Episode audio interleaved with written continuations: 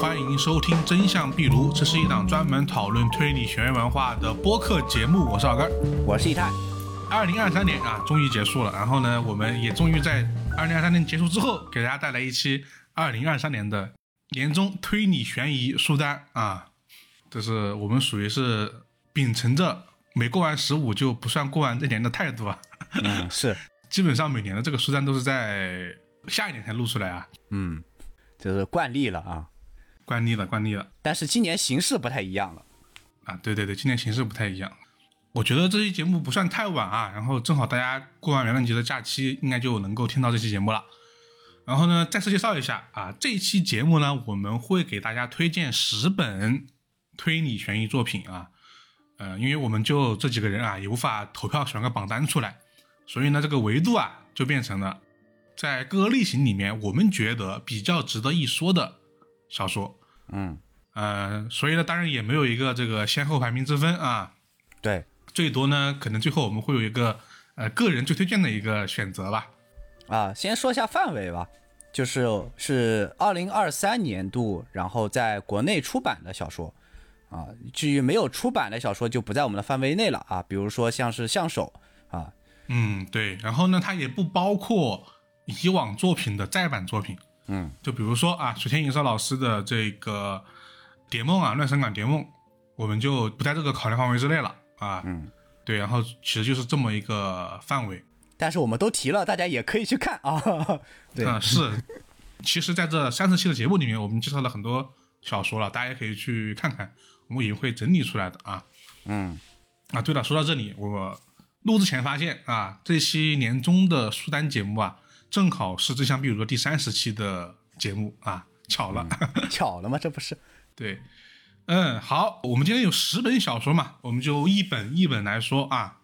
第一本《米泽穗信黑牢城》这个小说，总有一种时间过去很久的感觉，可能我们当时讨论的比较早吧。嗯，对。然后呢，它是二零二一年啊日本推理榜单的三冠王作品啊，可能啊也是目前争议比较大的一个三冠王啊。嗯。因为这个第一个三冠王啊，是东野圭吾的《嫌疑人 X 的现身》啊，这本大家看完都是好看啊，没什么争议。第二本是金身川红的《诗人庄谜案》啊，这一本呢其实也有一些些争议，但是呢别人啊就是卖的好，哎，嗯。然后呢到了这个黑牢城啊，就争议就在于有人觉得这个不够推理啊，有人觉得销量也没那么好啊，他怎么就三冠王了？就会有这么一个说法啊，我觉得这可能还是因为跟这本书的题材和它的一些原因有关吧。对，呃，米泽穗信呢，大家可能比较熟悉的啊，是他的作品《古典部》改编成的这个动漫《冰谷》。嗯，这个作品我觉得是他自己特性的一个集大成的作品。呃，首先还是简单介绍一下，因为为什么说它会有一个呃阅读的小门槛呢？因为他写的呀是日本的一个历史事件的，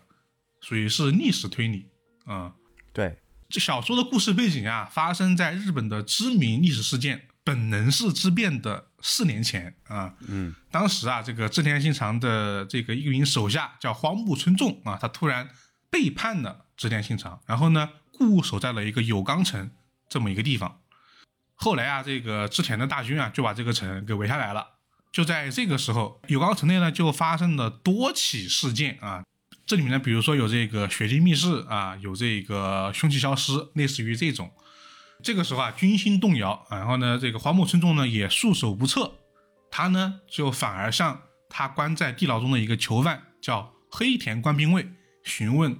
如何破解这些事件。这个黑田官兵卫呢，他是一个日本的知名的军师型的将领啊，他呢。才是这个小说真正的侦探啊，安乐椅侦探。虽然他的戏份很少啊啊，对，虽然每次他只出来负责推理啊，但是因为他啊这本书的色彩有了一个很大的不同。嗯，在日本的历史上，荒木村重为何叛变织田信长，又为何逃走，其实是有非常多的说法的啊。嗯，这就跟当年这个题在本能寺啊。是一样的就大家都不知道为什么，就感觉这个人的做法很很奇怪。你为什么就反了啊？也没说什么，导致日本历史上是有很多的猜测的。嗯所以呢，呃，米德修信呢就以推理小说的形式啊，给出了一个属于他的解释和推理。所以说，我们说这是一个历史推理啊。正是因为这个前提条件啊，就毕竟是日本的战国历史嘛，所以说呢，其实如果说你没有任何的了解啊，确实会影响你对他的一点点的这个观感。当然，你知道那肯定是加分不少的。呃，但是呢，我觉得刨开这些原因之外，这本书的质量也是相当之高的啊。嗯这本书总共有四个故事啊，呃，雪夜灯笼、花影功勋、远雷念佛和落日孤影。在这四个故事啊，你说推理确实没到神的地步，虽然里面都有这个本格元素的谜题和解答，但是啊，故事聚焦的动机，故事引发的整个对历史的解释和里面对人物的塑造，我觉得是真的特别厉害吧。嗯，可以说是融为了一体，就可以这么说。对对对，因为我个人是比较喜欢米德瑞信的故事啊，就我觉得他很会写人物的那种很隐藏下来的一个心理，他也很擅长写悲剧的故事啊，无论是大家比较熟悉的古典部，就是冰果那章的故事，他舅舅的故事，还是他的其他作品，比如说《再见妖精》啊、《爱的悲剧》啊这些，他的故事有个特点，我觉得在于说，呃，他故事的整体的走向有往往有一种无力感，那就是所有人基本上都做了选择，也看起来是正确的选择，但是呢，最终造成这个结局啊，它可能是另外的一个方向。呃，说回到这本《黑牢城》，我觉得就是这样的，在这么一个历史的试验之下，你感觉没有人做错啊，至少每个人都有自己心里的一个取向和自己的一个想法啊，但最终它确实造成了一个局面，是所有人都没有意料到的。嗯我觉得他给出这个解答还是非常具有说服力的。嗯。然后我们刚才也提到了嘛，《黑牢城》这部作品它是有一定的观看门槛的，就是你或多或少的话，你对于战国的历史啊，还有这些战国的人物，你了解的越多，你的观看体验肯定就越好。比如说我们刚刚提到的这个本能寺之变啊，可能不熟悉战国史的人，你哪怕玩过《战国无双》是吧？啊，或多或少也能知道一点啊。不论是明智光秀、呃织田信长，还有这个羽柴秀吉啊，当时还叫羽柴秀吉嗯，啊，这些人物啊或多或少都还能了解。然后这本书里提到的两个人呢，荒木村重，说实话就有一点冷门了啊。对，这个所以他的背叛呢，在这个喜欢战国历史的人来说，可能都知道啊，但是相对而言了解的没那么多的，可能就知道的比较少了啊。再加上黑田官兵卫啊，可能相对而言啊还是比较有名气一点，因为他是呃丰臣秀吉的这个智将嘛。丰臣秀吉帐下有两名智将啊，就叫合称叫二兵卫嘛啊，一个是这个黑田官兵卫，还有一个这个竹中半兵卫啊，两个人。啊，卧龙凤雏啊，这样说也没什么太大问题啊，这不是贬义啊，对这褒义了，卧龙凤雏啊。对，然后，而这个官兵卫呢，这个因为他这个才智名声在外，所以正好也可以在这个书里面啊，充当这个安乐椅侦探的角色。嗯，而这本书其实我自己看完最大的这个感受就是，在这样的一个围城当中，因为刚才说了，呃，荒木村重。呃，叛变，然后被这个织田的大军给团团围住啊！织田信长当时已经是几乎离结束战国已经是一步之遥了啊！几个大的诸侯基本上已经被他吞并了。嗯，啊。然而在这个时候呢，荒木村重为什么会选择在这个天下大势感觉已经不可避的时候，选择了背叛，而且狠狠地戳在了这个织田大军啊行进的路上，呃，从而被这个大军啊团团围困。而这在这个城中，这个信息很少的情况下，啊、米泽穗信基本上是把村众的心路历程描述的非常清楚，嗯，可以说他重新塑造了这个人。对，他把他每一个的那个小心思，以及他不愿意说以及不想说的部分，通过这个人之物的挣扎，以及和黑田官兵卫的这个对话，呃，非常淋漓尽致的表现出来。虽然黑田官兵卫的戏份很少，但他起到了非常重要的作用，因为他一开始是来给这个村众去劝降的嘛，对，而他也一如既往的去完成了他的任务。而且他不断的在拨开村众的心房，直到让村众把自己所有的心里话、所有的这个想法，在这一连串的事件之后，完完全全的吐露给读者。嗯，而在这一系列之后，你会感觉这个人物的刻画是非常丰满的。对，他能用一系列的这个推理的手法，以及故事的发展和对于两个人之间不断的这个变化，以及整个当时城内的被围困的这个城内的这些变化，把村众以及当时发生的一些事情做得非常顺畅，并且很有见地的一种猜想。我觉得是这本书非常大的这个价值所在。我觉得它为很多历史推理提供了一个非常好的模板，或者说是范本。就是我们想，如果说它不是战国啊，如果他写的是三国，三国，我觉得啊这在国内肯定不会是这个评价啊。我也觉得，但挑一个三国时期的这个小诸侯啊来讲啊，比方说他讲皇祖的故事啊，那是不是就会有很多这个很多人会，包括这些三国迷啊，还有很多国人都会很有这种情绪啊，就突然提到了一个大家嗯听过啊，但是呢好像啊戏份不是那么多，不是什么刘关张啊、这孙权、曹操之类的啊很大的角色，哎，但是他好像又是个很重要的诸侯啊，那是不是很有意思的？但是恰恰这个战国历史啊，很多人本身就不太了解其他的这些人，那就更是遑论提这个战国历史中的这个小人物了。那你共鸣少了之后，那相对而言肯定会看的时候兴趣会变得更少。嗯，但是我依然觉得嗯他在历史推理里面，他是做的非常完整，呃，并且有非常多出彩的地方的，而且他最后的价值上的非常好，不会让你觉得非常难受。对，所谓的新百姓苦，亡百姓苦，这点体现的也是淋漓尽致。嗯，这一点我记得我们之前，呃，在怪异电波这档节目里面做过一期节目嘛，做过跟何老师的一期节目，就是当时说了这个点，说的还挺久的吧。嗯、我觉得最厉害的点在于，其实刚刚以太也稍微提过，就是其实这个人物对对我们来说是很远的，是一个历史上的人物，我们甚至对他的了解只停留在呃游戏里面或者是百度百科里面的几句介绍，是吧？嗯，但是通过宇德轩轩的描写啊，这个人其实是活在这个小说里面在的。就是，嗯，你要想这个人物他隔那么远啊，隔一个这么远的一个时间点上，他能够通过呃各种这种小的历史的记载，或者他自己创造了一个部分，把它描写的这么鲜活，是真的很厉害。嗯其实在于这本书的推理，我觉得有一个很有意思的一个地方，就往往来说，我们一般说推理小说的推理啊，都是为了让事件顺利的进行的，就是推理是一个解决事件的办法嘛，嗯，是吧？你你说这个地方出了这个杀人命案，侦探出来解决事件，那这个整个事态能够回归正常的秩序里面去。但是这本书里面，因为它推理是一个被被这个拘禁的黑田官兵卫嘛，嗯他给出的这个解答，他其实不是往说，呃，这个世界变得更好的方向，可能对他来说是的，但是对荒木树众来说不是的，也是一个非常有趣的利用推理的这么一个形式嗯，对，啊、当然，故事的这个主要点，刚刚以太说的，我就不重复了。总之来说，我觉得无论是从推理的看推理小说的这个观感，还是他看完之后的回味。都是非常足够的，特别是回味部分。因为这本书其实看完之后，你会经常想里面的一些情节。对他，我们刚刚提到他的推理确实不是非常的惊艳，他肯定达不到惊艳的程度。但是是。你在看完整本书之后，其实不会太去回味他推理的这些细节和部分，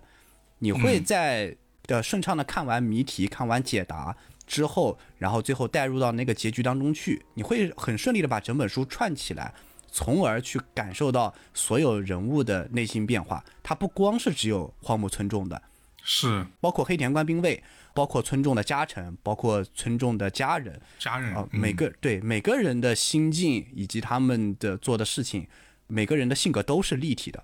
这一点真的非常难得。在你回味整个故事的时候，呃，你会发现推理起到了一个非常好的融合剂的作用。嗯，它既是把故事的节奏以及悬念感带起来了，让你更加投入这个故事，它也起到了辅助塑造人物的作用，这点非常重要。我觉得非常有趣的是，在日本前年出的这几本书里面，推理都达到了相似的作用，就是推理开始为塑造角色而服务。对前两年、这两年的榜单是比较靠前的作品。对，就是你会发现，就是虽然说每年的本格推理榜单，毫无疑问的那本书都是特别本格了，但是往往来说占据几个榜单的作品的这些这些作品啊，它往往推理可能都是会要求说让它会更为故事性来服务这么一个点。嗯，我觉得恰恰是因为这一点，导致这两年的本格推理啊呈现一个百花齐放的状态。是啊，接下来我们提到的这本啊，同样也是我们刚刚说的，就是百花齐放之一啊，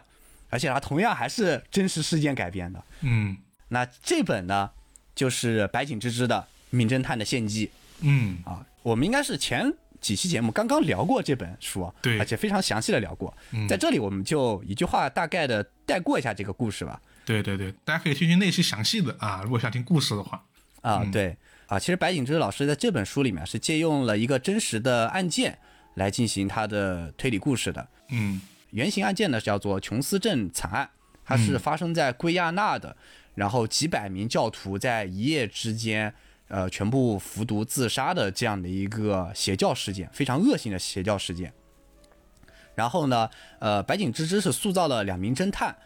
跟随这个事件的发生同时，呃，在这个教会独自建造的这个小镇里面出现的一系列案件，以及跟随这个真实事件啊走向结尾的这样的一个故事。嗯。应嗯该说它也是结合了这个呃真实的情况去描述的，对，跟黑牢城一样，他们都是结局已经注定，但是呢，需要在这个过程当中呃添加作者自己的呃主观的故事，从而让他能够呃呈现出不一样的信息和面貌的这样的一个方式吧。对，嗯然后关于这本书的好，其实我们当时已经说了很多了。这是最近的一本书，相当于我们做节目上面啊。嗯，对。然后它其实跟黑牢城做个对比吧。嗯，其实我们刚刚提到黑牢城的推理其实是不算惊艳的是啊，甚至你看第一个小推理的时候，你可能会觉得有点失望，觉得你的最信三冠王就这啊啊！但是名侦探的牺牲不会啊，他塞进了一段难度超高的推理，而不是一段是三段，嗯还有多段的这个伪推理，反复的推翻，然后再去寻找真相的这个过程。应该说，白金老师这一系列的操作，这个难度系数九点九吧，因为对，它既满足了带着镣铐跳舞，因为他是要不能够违反真实事件的一个发生顺序的情况下，你不能呃已经既定事实的部分啊、它不能够做这些修改。然后呢，要在同时呢，把自己大量的故事，而且还有大量的推理塞进去，这非常难。嗯。因为黑牢城是一个轻推理，它的推理的分量和它的推理过程不是非常的繁杂，是，但是从而它可以跟历史和真实事件做一个不错的融合，它可以服务于故事。嗯。但白金老师是塞了一段超长的、很复杂、很硬核的推理在里面，这个难度真的很高，但他同样完成了角色塑造、讲故事、输出主观看法，而且还有这个推理的逻辑性都有保证啊，难度特别的高，完成度也嗯非常的好。我自己感觉就是因为有超长的推理在，它跟故事的割裂感是有吗？是有一点的，但是看到最后你会完全忽略这些小小的瑕疵、嗯啊，真的是小小的瑕疵，因为那种最后无论是故事上的反转还是推理上的反转，带给人的这种震撼，确实是无以复加的啊。这个我们确实也强调过很多次了、啊。呃，白银之的这本新作，我觉得它是在如果说推荐书单啊，它就是那种传统意义上的在推理的层面上能给你带来最大意外感和反转感的作品。嗯然后呢，它的这种反转和意外感也是通过逻辑推理、通过轨迹来达成的嘛。对，就是它可能更加符合我们以往说的，我们会用“神作”两个字来概括啊，有时候来指代这种这个类型的作品，它可能更容易进入这个范围之内吧。但我同时觉得说，你如果说要做对比的话，呃，它还是更加符合传统的本科推理，就是这种情况下，往往塑造最成功的角色是侦探本身。嗯我觉得这本书其实也是一样的，它最终其实塑造最好的就是侦探，因为嗯，如果要说什么东西能把推理和轨迹融合的这么好，那真的还是侦探这么一个唯有在推理小说里面呃才能放出它最大光彩的这么一个角色。嗯另外啊，我觉得说这本书也是目前啊我们在简体出版作品里面最适合来入坑白银之的作品，是吧？对，呃，我们说它虽然说它很重口味，它有很多很这个我们看起来可能会比较恶心的描写，但是啊，但这本书里面它都是拿掉了特别多啊，保留了一点点，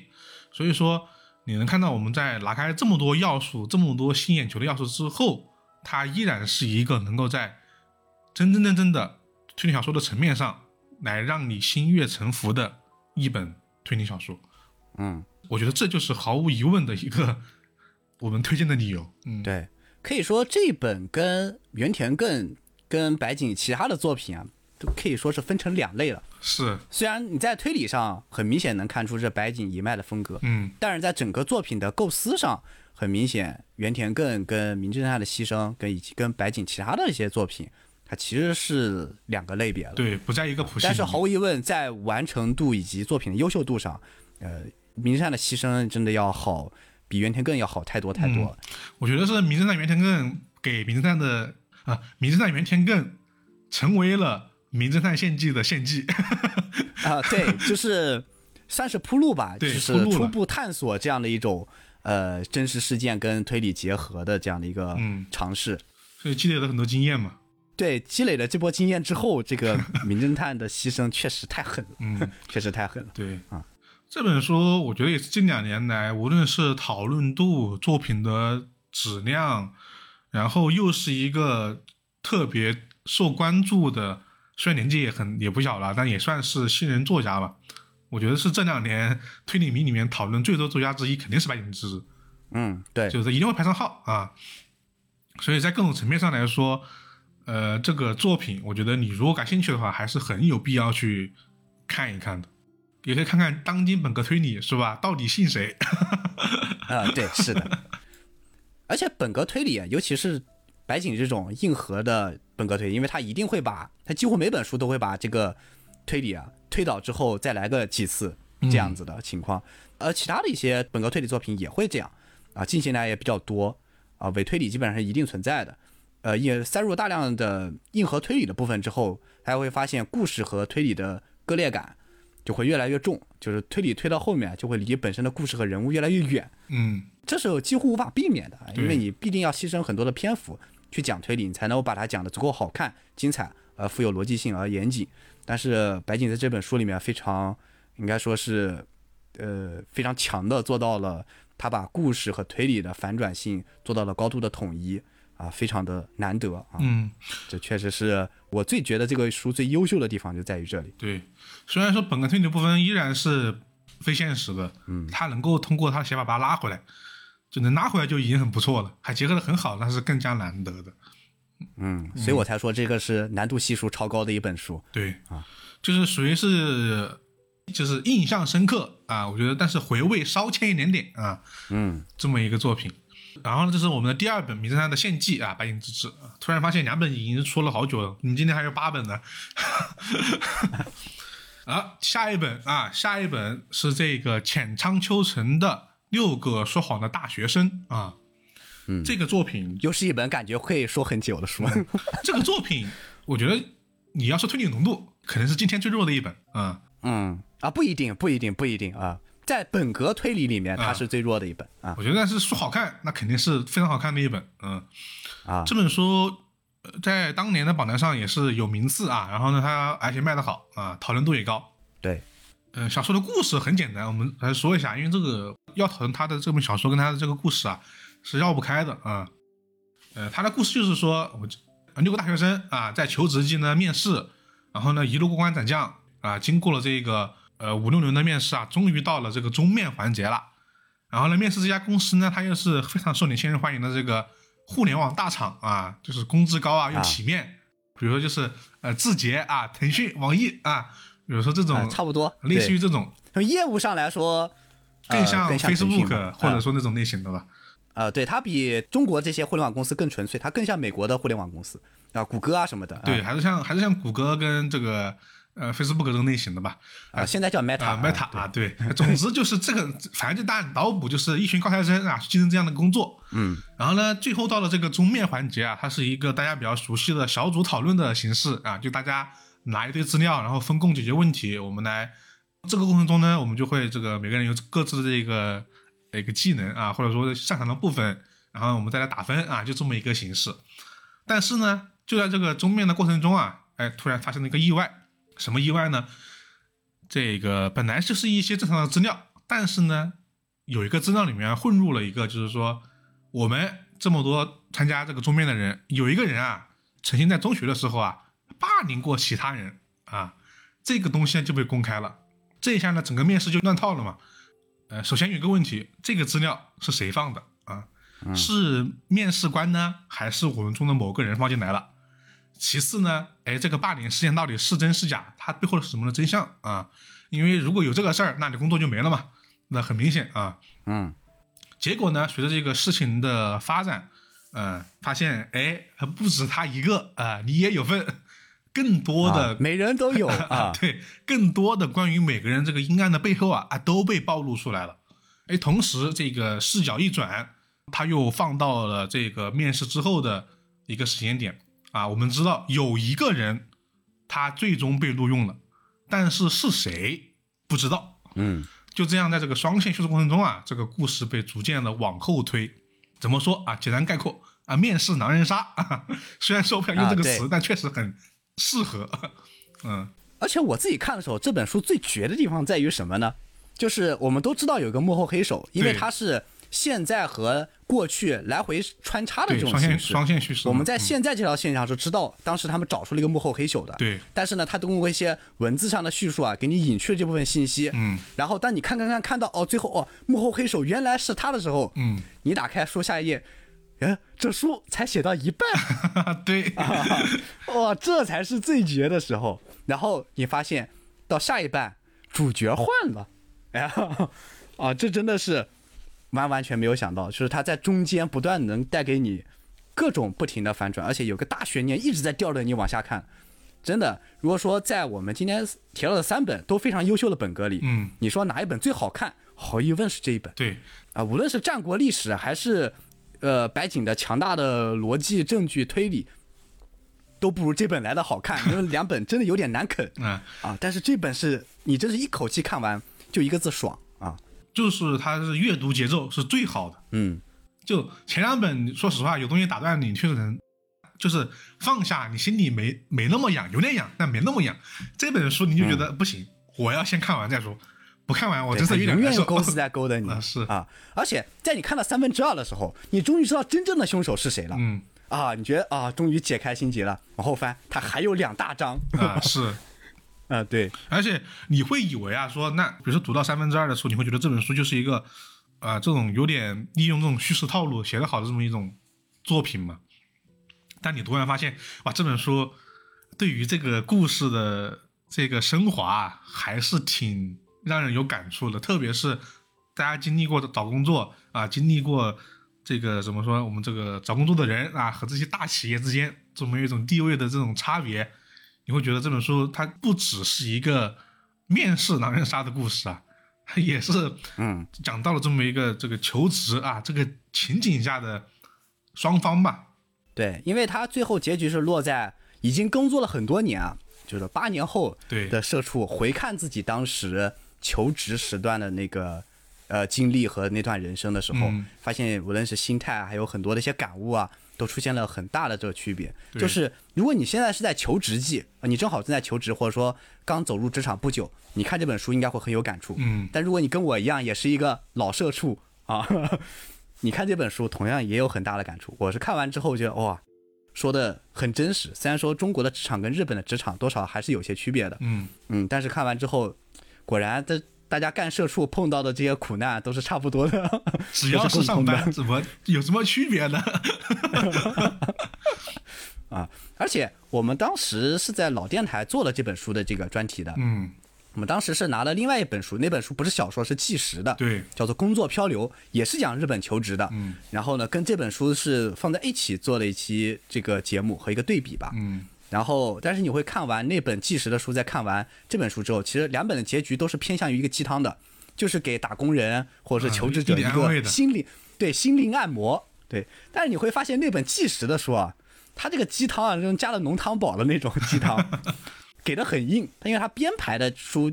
就比较硬，他一个一个求职者的故事讲过来，然后呢，最后会发现离一般的求职者越来越远啊，嗯就讲到最后他收结尾的时候，大家啊，你这个圆是可以圆，但是我感觉没有怎么得到特别好的心灵按摩，你这个按摩的师傅手劲儿不太够。哎，主要是他这个按摩这个群体啊，可能有点不太一样。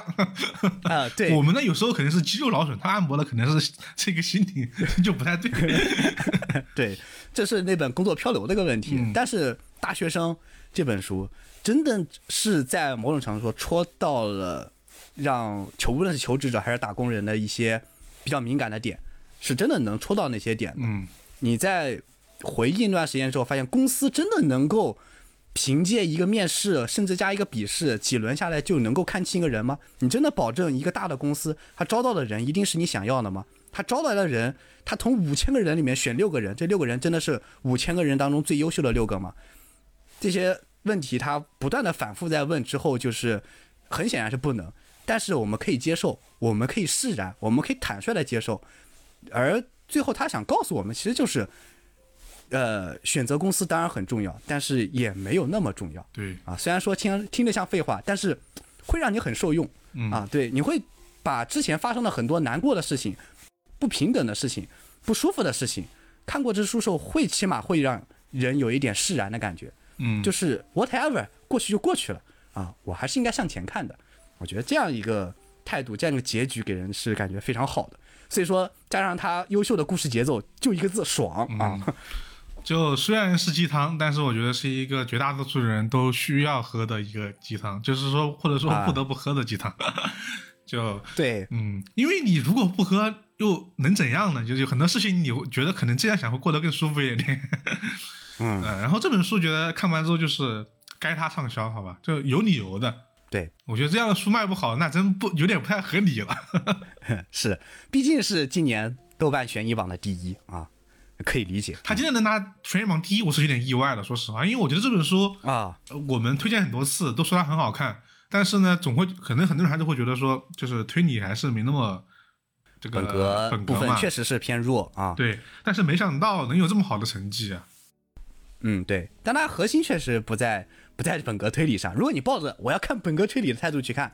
我还是推荐《名侦探的献祭》啊，或者后面我们还提到更本格的啊，是这本书肯定就不属于那种了。但是我们也提到了它的优点，嗯，还是要去找到共鸣点吧。这我们以上提了三本书都是很垂直的，对嗯，，如果你碰到你喜欢的点，去看这三本书，肯定都是呃过程是非常愉快，并且最后也是能够有回味的这样的一个阅读感受吧。嗯嗯，哎、我觉得就是刚刚我们说这三本书啊，就是都是那种你你可能可以说不喜欢，但是呢，你说它质量高不高，你肯定还是说质量高的作品啊。嗯好，那接下来一本，我觉得也是今年质量比较高的一本书，嗯呃，就是方丈贵会的《孤岛的来访者》。嗯，方丈贵会今年是出了两本，都非常好。对啊、我们选的呢是《孤岛的来访者》啊，当然了，《名侦探天美死亡》也是非常不错的。对，但我们今天还是主要聊聊呃第一本。呃，我是个人感觉，《孤岛的来访者》在我们这个书单上啊，我觉得处在一个守门员的位置，啊是，就是，他是今年毫无疑问的，我觉得本格推理的水桶王。就是我没有太大的短板。对我自己看完之后，哇，这个从推理到人物塑造到故事节奏，嗯，然后无论是谜题还是解答，都找不到什么明显的缺点或者说瑕疵，整体的完成度非常高。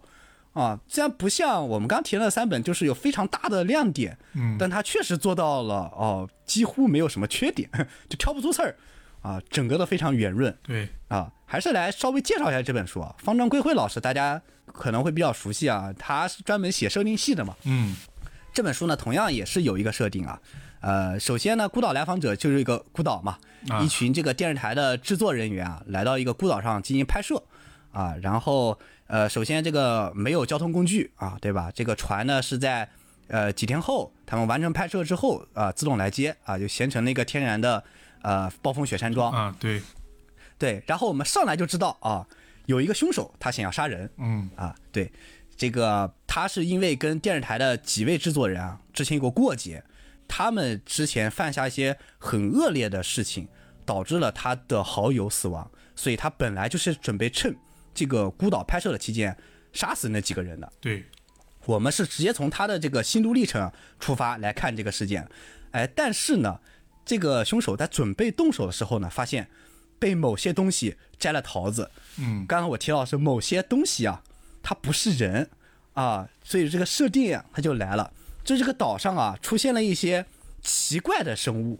就是他们有一些特殊能力，他们可以变化成任何一种生物，它只要把这个东西吃掉之后，它就会变化成它的样貌，无论是动物还是人。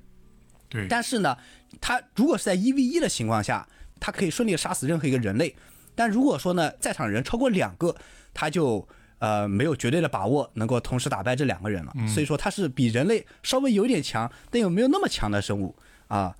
呃，但是呢又能够千变万化啊。在这里这个设定有没有想起一个最近有个动画？对，就当时我跟谁推荐的时候还说了啊，说你觉得他设定有点像夏日重现，我就这样跟他说了。呃，对就，没有之前可能还比较难说啊。啊，对，就特别像他那个设定、嗯啊。接着呢，凶手就变成了侦探啊，因为这个生物下手实在太快了，它是专门以人类为食的，就是它的目标就是要杀人类，并且活下来，人类是它的这个饲料，嗯啊，东京参种啊，对，很日本 啊，对。接着呢，就是侦探和这个不明生物在岛上展开了这个博弈，嗯，当然了，最后还也是有反转啊，就是团队之间的这些人啊，目的并不完全一致。虽然说生物一直在杀人，所以呢，就是侦探和这个不明生物之间展开对决，因为他要推理出生物到底变成了他们中的哪一个人，因为它是可以变成任何一种生物的嘛。对，而侦探在岛上恰好找到一具被啃食的尸体，这个尸体如果是被啃食的，那么就说明这个生物变成了这个人的样貌，但他们又没办法确定啊这个尸体到底是谁啊，所以说呃这个悬念啊就来了，所以这本书我是觉得它在设定系里面做的非常好的一点就是，呃呃经常有很多设定系它是设定是设定，案件是案件，就是有一个这个奇幻的背景，但是呢侦探的主要对手呢还是人类，就是凶手。嗯呃，比如说食人庄啊，这一整个系列差不多都是这样的、嗯啊，就是会有一个超自然的背景啊，但是呢，啊，侦探要查的呢是往往在这个背景下的一个凶杀案，但是往往这个对手呢依然还是这个人类啊，但这里面就不一样了，就是你发现设定跟案件紧密结合起来了，这个侦探的直接对手就是未知生物嗯，啊，这个就让整本书的对抗性极强。对啊，好看程度拉上来了。好感程度一举就拉上来了。对推理就是我的武器，是，推理就是保护所有人最重要的工具。嗯啊，就是推理。我找出来这个神秘生物变成了我们当中的谁，他是通过什么样方法杀人的，我就能有效的呃预防他。而我要做推理这个核心目的，也是为了找出我们当中的不明生物啊，他到底变成了谁？哦，这个的对抗性就拉满了、嗯啊，就是从推理就是跟智斗啊进行了非常好的结合。对啊推理加智斗，故事就非常的精彩了。对，啊而且，对我们刚才说到的这个一开始的设定不是白来的，嗯。就是凶手变成了侦探嘛，他是真的想杀人的，他一直在想完成自己的这个复仇计划，而且他哪怕是接过了侦探的角色，还是在想着，就算还剩下那一个人，也得由我亲手干掉吧，就是一直在想这个事情，就是不停的推理和这种矛盾的心绪的夹杂，就让整体的人物塑造又上来了。嗯。就是这本书的人物塑造同样非常好看啊，他不是一个简简单单的破案工具人。呃，我个人觉得啊，我首先说这个系列吧，因为这个系列都是设定系嘛，然后我觉得它如果说不同的话，还是在于它这个设定都更偏向于 S F 科幻方面的。嗯啊，第一本是《时空旅行》，呃，这个第二本呢，算算是一种科幻惊悚吧，有点像呃《异形》啊，有点像这个类型的一种作品。对，科幻生物啊。然后呢，第三本呢，它是一种这个大家现在可能听的比较多的啊，这个元宇宙啊，第三本是这么一个设定，哎元宇宙这么一个游戏的设定。然后呢，这三本里面，我最喜欢其实就是这一本，原因是在于，首先，方丈光辉老师，我觉得故事其实是一个短板，嗯就是故事写的啊不是很好看，就或者说吸引人的程度没那么高。有老套了一点，说实话，他的整个写法上，嗯，故事节奏就是有点太本格了。但是这一本啊，通过这么一个设定啊，这么叫一个叫吸人的这种物种的设定啊，这种智斗的属性，哎，突然把它的故事节奏拉起来了。就是嗯这三本里面，这一本是我看起来最畅快的一本，嗯，就我很想知道后面发生了什么的一本作品。对，你就想知道这个战斗的结果怎么样了，他们怎么干掉西人的啊？这个真的是啊，非常的勾人。找新人，干掉新人。对，我还有最后，我记得有个情节很好，就是到底有没有找出来？有一个情节就是故事已经快结束了，那么一个有个部分的时候，嗯，就是我觉得这方面就是做的很好啊。就你说推理，我觉得他的推理能力是毋庸置疑的，因为比如说《献给名侦探的甜美死亡》这本书，有一个印象很深刻的新本格轨迹啊，但是啊、我还是选择这个《布德的来访者》，就是因为这一点。完成度高，才真的完成度比较高。包括他的第一本《时空旅行者沙漏》，哦，那个解答真的很惊艳，我到现在依然觉得解答相当的惊艳。嗯，但就是整个的故事啊，太老套了，整个的发展太老套了，就是可能因为它中间其实没有像白井中间有很多反复推理的过程，嗯。给你一个解答再推导这样的一个反复推理，但是一直到发展到最后，它有一点那个十七比三的那个感觉。对，呃，所以说中间的过程会比较难熬一点。再加上，其实设定系，我一直感觉设定系有一个很大的一个不算问题吧。我自己看设定系的时候，有一个呃习惯性的观感，就是它往往是谋杀案和这个设定的这个危机在举头并进的。嗯对吧？通常都是有两个背景，一个是他们碰到这个什么样的一个背景设定啊，我的什么呃丧尸也好啊，又又改回去了，什么丧尸也好，凶人也好啊，什么呃从未来来的罪犯也好啊，就是很多这类似的这样的一个奇幻的设定加在里面去，然后呢会有一条平行并进的凶杀案，嗯。啊呃这也是方正贵会老师之前的书出现的这个情况吧。然后呢，我看着看着就会忽略这个红凶杀案，因为这个奇幻设定太有意思了，我就很想他跳了凶杀案之后，我就会有一点呃这个阅读疲劳，嗯我就很想看啊这个奇幻这部分怎么样了啊？这本书最大的好处就是我不需要看这个分这个两条线了，我在看凶杀案的同时，我也在看奇幻设定啊，就一直个勾在勾漏往下看，对啊这就是我觉得爽的原因啊。嗯，然后推理方面，你说暴风雪山庄设定系，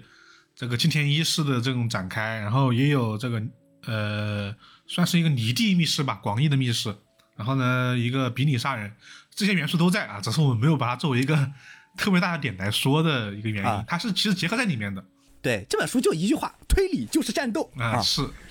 然后另外另外我补充一点，就是我对这个系列的另外一个觉得好看的元素啊，其实刚刚以以太也是有提到吧，就是设定系有时候会更加喜欢设定那一部分，而不是他推理的这一部分。呃，我觉得是这样的，就是三个系列啊都是做的两个类型的融合嘛，就一个就是科幻跟推理嘛，是吧？嗯然后我觉得你最好的情况下，当然是两方面的优势都能发挥出来。比如说你既有这种科幻小说的，比如这本就是这种惊悚感，然后呢又有推理小说的这个逻辑和反转，都能是最好的。就是你感觉无论是哪方面的读者看都不吃亏，这种感觉。你比如说第一本的时候，《时空旅行者的沙漏》，你觉得这么好的一个时空旅行的题材，怎么写的这么没意思？就这方面就缺失了，就是这种感觉。对你这个从未来来的人，你就不能发挥点什么作用，给我带来点惊喜吗？对，结果你只有在最后推理的时候有一点惊喜。是。然后第三本呢，这个这个元宇宙啊，就这种推理游戏 VR 推理游戏的感觉吧，它也缺了一点，可能因为这这东西跟我们有点近啊，就缺了那么一点科幻小说的这么一个意思在。啊，然后呢，就觉得他没有抓到另外一个类型的精髓的感觉。嗯，我不知道大家有有没有能不能 get 到这这一点啊？但是这本《孤岛来访者》，他就很好的把这个这种精髓给抓到了，就感觉在看说什么这个异形、夏日重现，夏日重现这种，哇，这种惊悚感就很直接，就能够感受得到。嗯，就我觉得这种是最好的一种情况啊。嗯，所以说我们两个人是依然觉得啊，相比之下还是推荐一下《孤岛来访者》吧。嗯，就是综合来看，呃，今年的水桶书啊，是。好，那刚刚我们已经说完四本了啊，就是后面我们可能稍微加速，稍微加速。啊，对，好，我们这个第五本推荐的书啊，它的书名叫《两度》啊，然后呢，它的作者是法国作家弗兰克·蒂尼耶啊，这呢是我们十本推荐的作品里面唯一的一个来自于欧美的推理作品。啊，其实不完全是，还有一本算半个还是什么的，但是那个不太好界定啊，我就没有算在内啊。啊，对，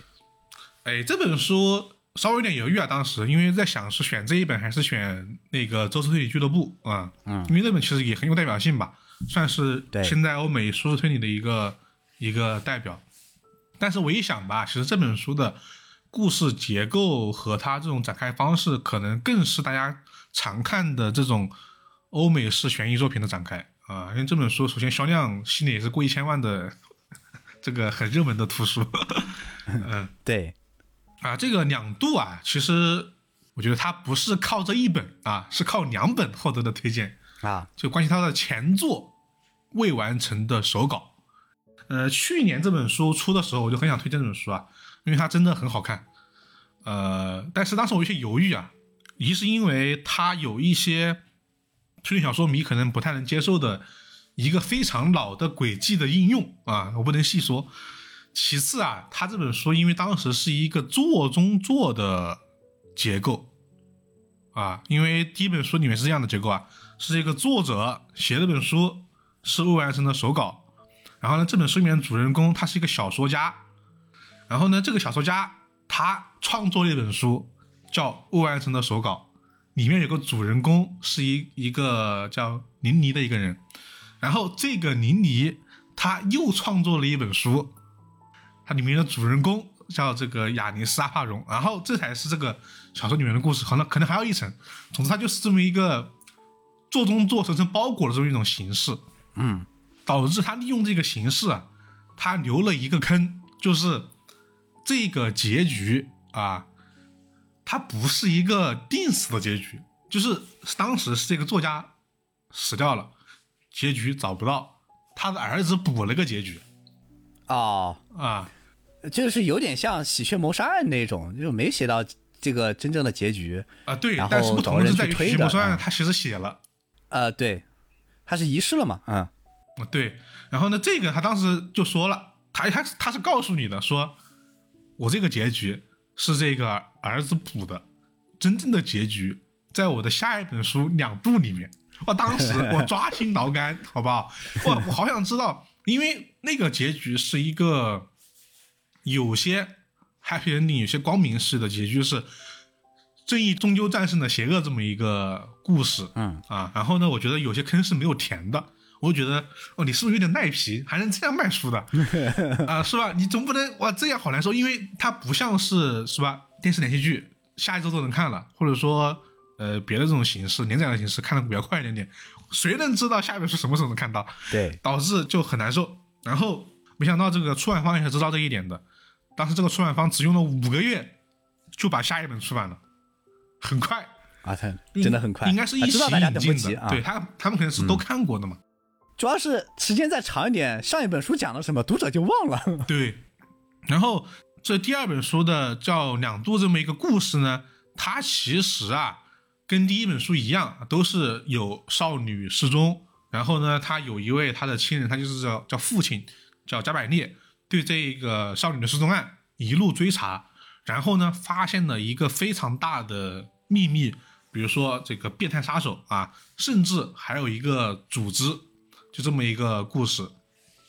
嗯、这个故事啊、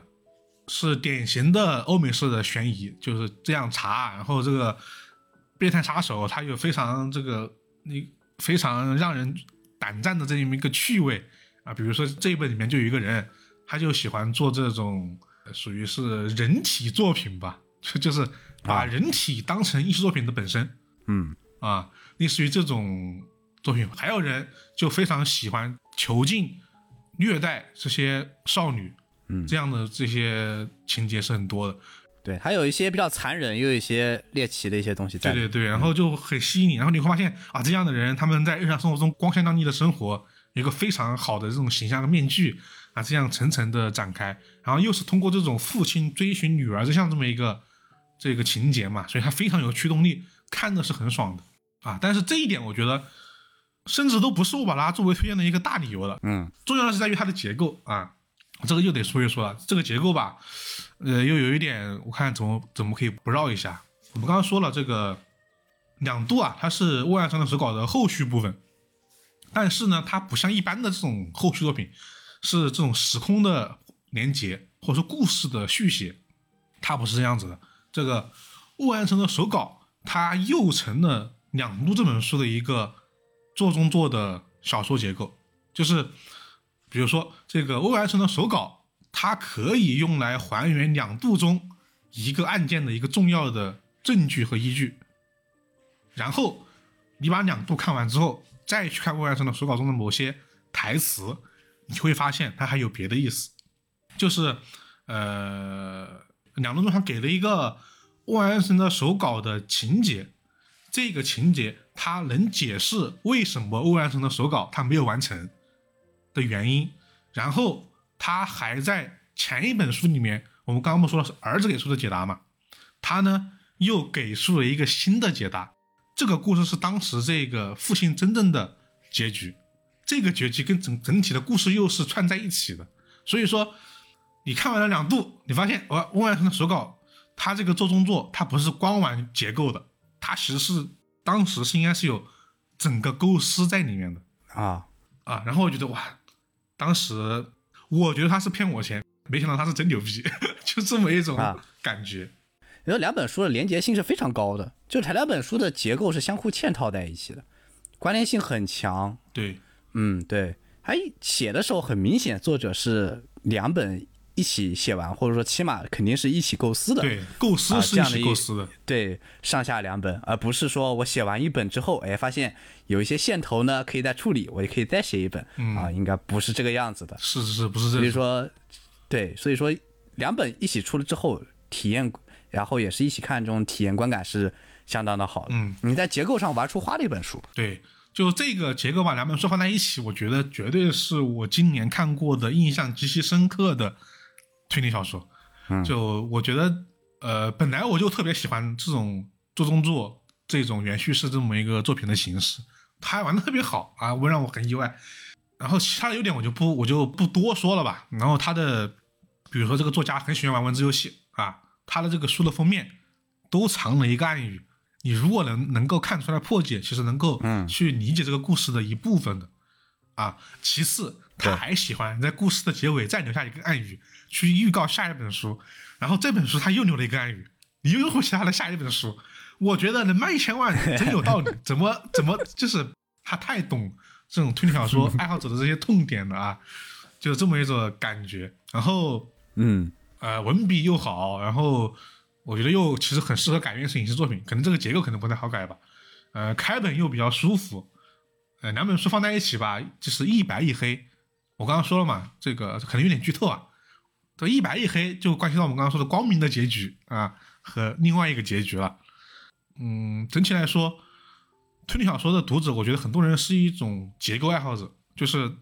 比较喜欢这种精密设计的，是吧？这种谜题机关，而这本书它在本身的故事上，在这个书的载体本身，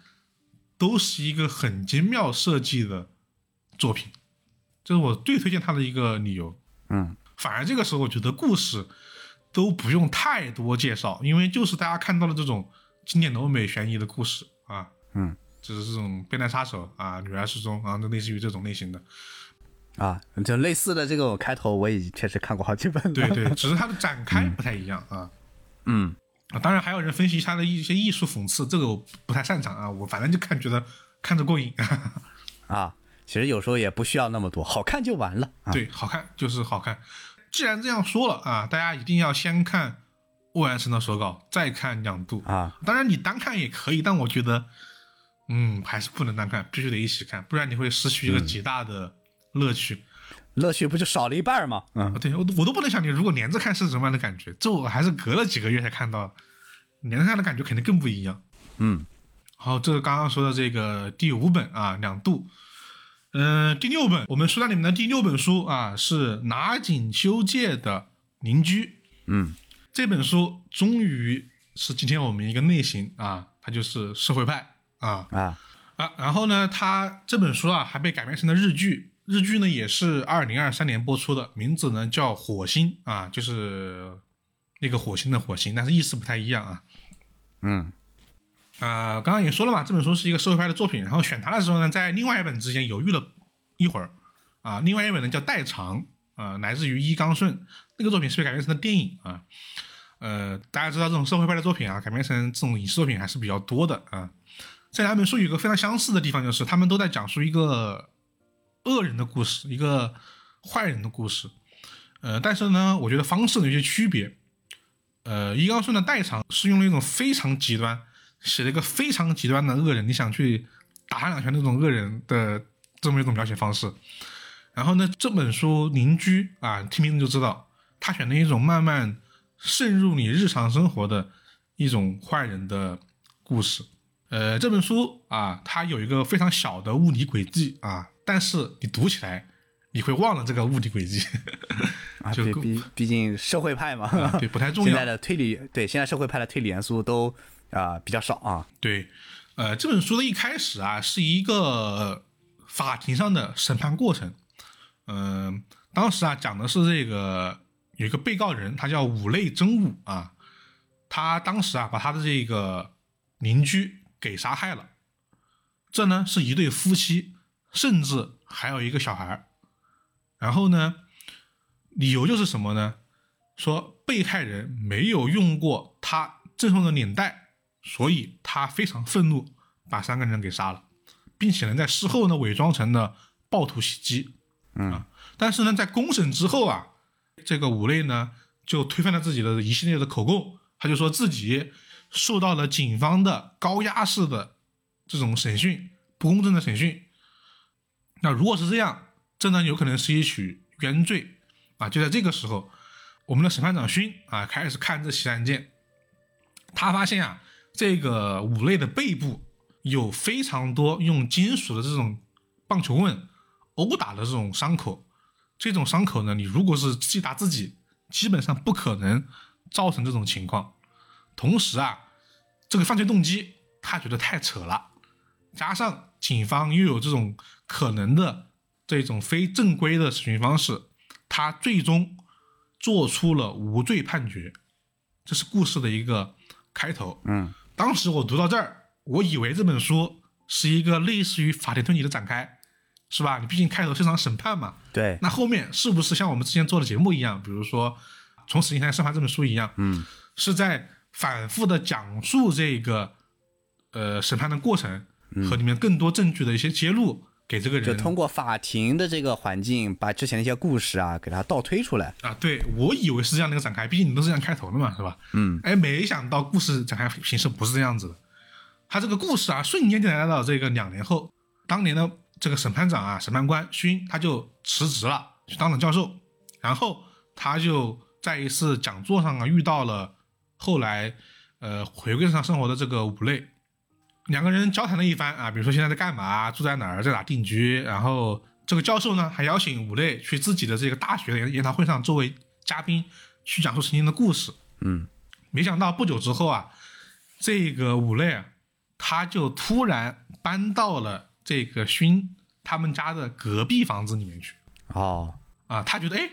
有点巧，因为其实很意外。故事的描写方式是他的家人先遇到一个很好的一个人，然后呢，他一对上发现，哎，这个人居然是五类啊啊！五类呢，当然是各种表现自己的这个友好啊，嗯，别人又是给他们这个送东西，又是义务帮他们照顾他们的这个老母亲，因为这个勋他刚刚都退休了嘛，嗯，他其实都已经六十多了，家里面呢还有一个九十多的老母亲，已经瘫痪在床，需要人不停的照顾。这个五类呢也自愿的去帮助进行这个看护和护理，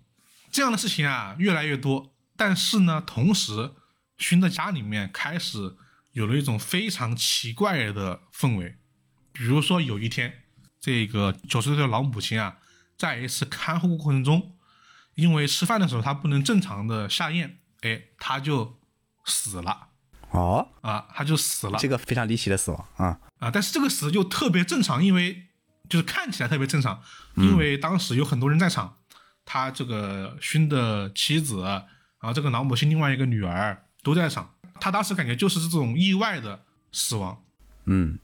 呃，这个老母亲死亡之后啊，很多人来送礼金啊，这个武类呢突然就送了三十万日元这么一个价格作为一个邻居啊，就感觉这个家里面啊，从武类来之后就开始出现各种非常奇怪的事情，但是你没有证据可以表明是五类做的，从读者视角来看，绝对和他相关嗯，你书名叫邻居嘛，那还能是谁嘛？啊，是对，但是就他这种慢慢的渗透，马上就把这个家推向了一个近乎于解体的状态嗯啊！当然，后面还发生了更多的事情，我就不赘述了。总之，他通过这么一种形式啊，又描述了一个我觉得在我读了这么多小说里面，一个让我印象非常深刻的坏人的形象啊，甚至我都不用怀疑他是不是坏人，他就是啊。嗯但是呢，你会好奇到底是怎么去展开的。哎，这本书好像的点在于，它通过这么一种形式啊，讨论了日本社会的很多问题。我们刚刚提到了看护杀人、护理杀人，嗯因为在日本这种老龄化比较严重的这个社会啊，会出现很多啊，比如说这种高龄的人，六十岁还要去看护八十多岁、八九十岁的这么老人的这种情况啊，这其实是一个非常大的社会的问题。因为我们之前提到过一本看护杀人的纪实的作品嘛，嗯很多人都会因为这个看护压力而选择一起去死亡啊。嗯然后还包括啊，这个日本家庭关系和女性地位的一个变化。这个勋他是大学教授，又是这个家里面赚钱的人，对于他九十多岁这个老母亲的照顾，他是一只手都不搭，就是怎么说呢？从来都是他的老婆来照顾他的这个老母亲，他呢就在旁边看报纸喝茶。虽然他是一个审判长，虽然他是一个大学教授，嗯啊，有这样的这么一个情况，以及对于日本死刑制度的探讨，其实主要是废除死刑制度的探讨。因为听我刚刚的描述啊，你会觉得说是证据不足，所以当时勋没有去判死刑。其实是因为什么？在勋当法官这么多年里面，他就没有去判过死刑。啊，他是一个坚定的废除死刑派。那你表面上看是这样，那你往后读发现其实不是的，因为在他即将卸任之前，其实发过一件事情，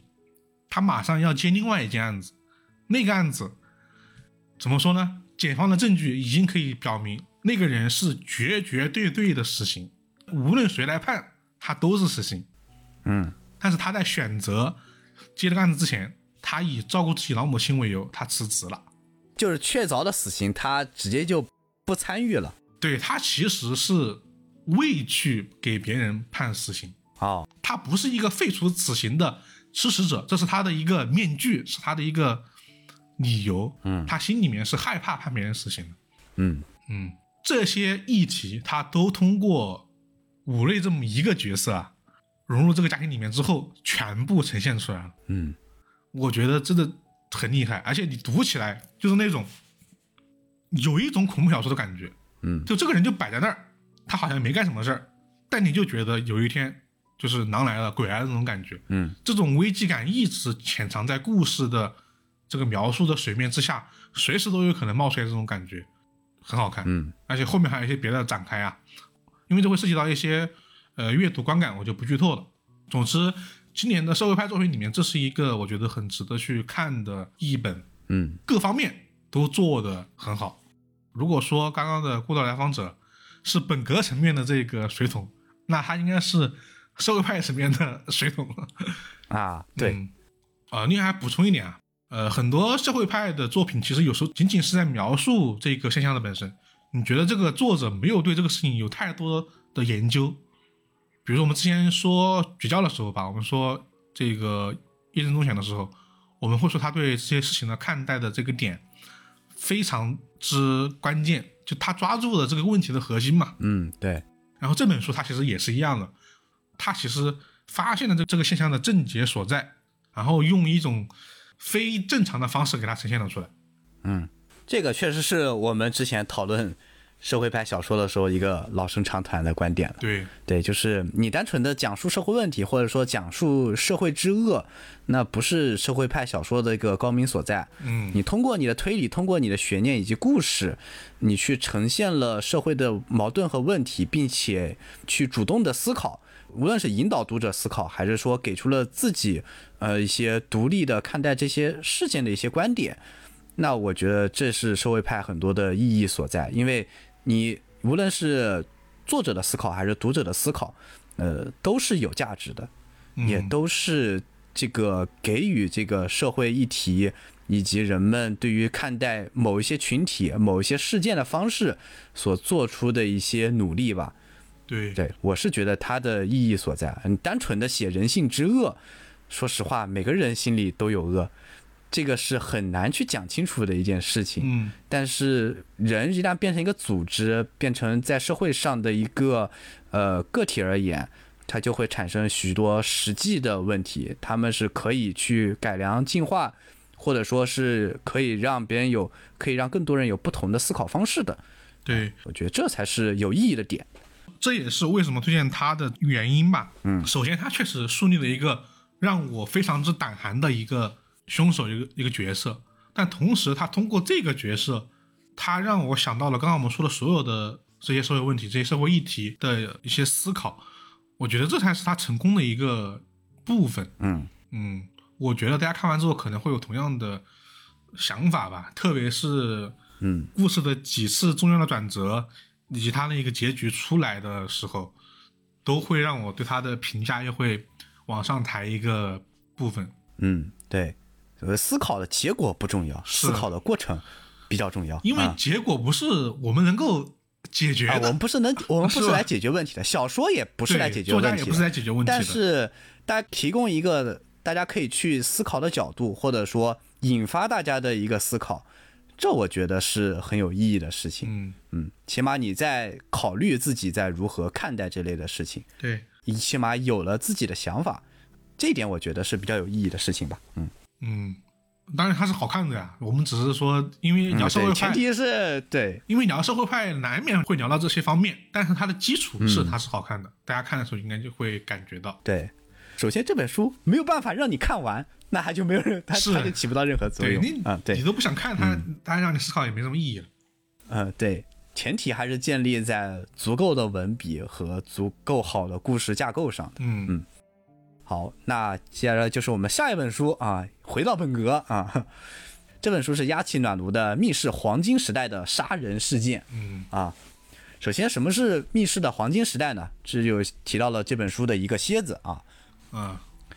呃，在日本的一次审判当中啊，被誉为是呃，在这个小说设定里面，这是日本的第一次针对密室杀人的一个审判。嗯然后呢，检方是有充足的证据的，但是呢，他们不知道凶手是怎么完成这个密室啊。对他们抓住了凶手，但他们不知道凶手怎么完成的密室。对，所以辩方就提出，密室的构建是跟这个不在场证明一样，是非常重要的证据。如果你不能证明凶手，呃，不能找出凶手构建密室的方法，那你就不能证明他有罪嗯啊、所以法庭最后采纳了辩方的这个说法啊、判了这个被告是无罪的。从这个事件之后啊、日本的密室杀人案密集的爆发，嗯就是就是把杀人做成一个密室啊，就跟你杀完人之后去擦掉指纹、擦掉血迹一样啊，是一个必要的条件嗯啊。只要你想逃脱法律的制裁啊，那你就是必定要把现场做成一个凶杀案件。对，啊这个设定有什么用呢？这个设定的作最大的作用就是，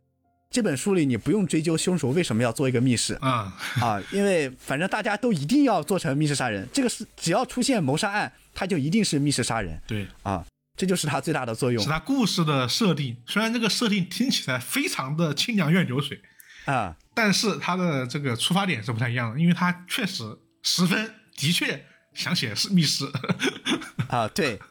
这个，然后呢，你就不需要在意这个蝎子了啊，它跟后面的故事呢也没有有有一定的关系啊，但是呢，关系没有那么的强。它最主要的作用呢，啊，还是让你不要在意密室的动机。嗯啊，接下来呢就是呃套路性的展开啊，一群人一个大房子，一个接一个的密室不可能犯罪发生，然后呢侦探破解案件，嗯啊，中间呢不用太在意他的什么故事和人物啊，虽然说这部分呢它呃也有啊也还可以啊，但是呢它的核心肯定不在这儿啊，这本书最大的核心就是不可能的密室犯罪以及对，呃如何完成这些不可能的密室犯罪，其中包括像是呃瓶子密室啊、手枪密室、多米诺密室啊等等这些嗯。啊，应该说是拓展了这个密室杀人的这个边界对啊，很多意想不到的设定，还有很多天马行空的解答啊，都在这里面产生嗯。啊。就是我看到有很多网友啊，对这本书的一个戏称：三年真题，五年模拟啊。就是你这个书就就是看的时候就当着解谜去的，你的核心就是解谜，解谜还是啊解谜啊、最大的乐趣也是在这一点。然后它的解谜怎么样呢？我只能说，如果是密室爱好者啊、还是推荐去看的嗯啊，非常推荐啊。跟你看过的之前的密室，无论是革新还是拓张，我刚才也说了，拓展了密室的边界，呃，可以说是非常好的。对，呃，但是呢，也有一定程度上的不推荐，因为它的这个垂度是非常高。今天说到的书里面垂度最高的一本啊。嗯如果说你没有那么对密室杀人手法特别感兴趣，那可能就是稍微推荐度要降一些了。对，呃，我只能说，作为我而言，我是一个对密室题材没有那么感兴趣的人。嗯然后我自己看这本书呢，我是觉得有两个解答，我个人觉得是不错的。对其他三个解答呢，就嗯就没有那么喜欢啊。对，但是呢，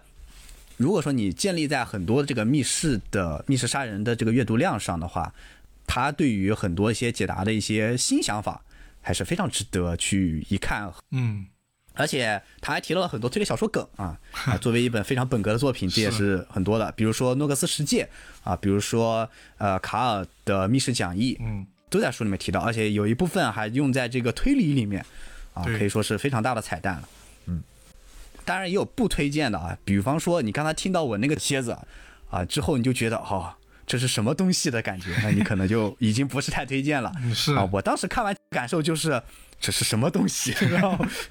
我就已经啊，就是已经有点乱了。啊，好在是有两个解答，我觉得还是不错的。对，啊，但是呢，还有一些解答呢，就是因为他说实话，这本书呃其实主要的还是机械密室为主啊，对就是一些机关道具比较多。对，如果你特别在意这个解答是不是能在现实中能够实现的话，也不太推荐啊。就是有一些、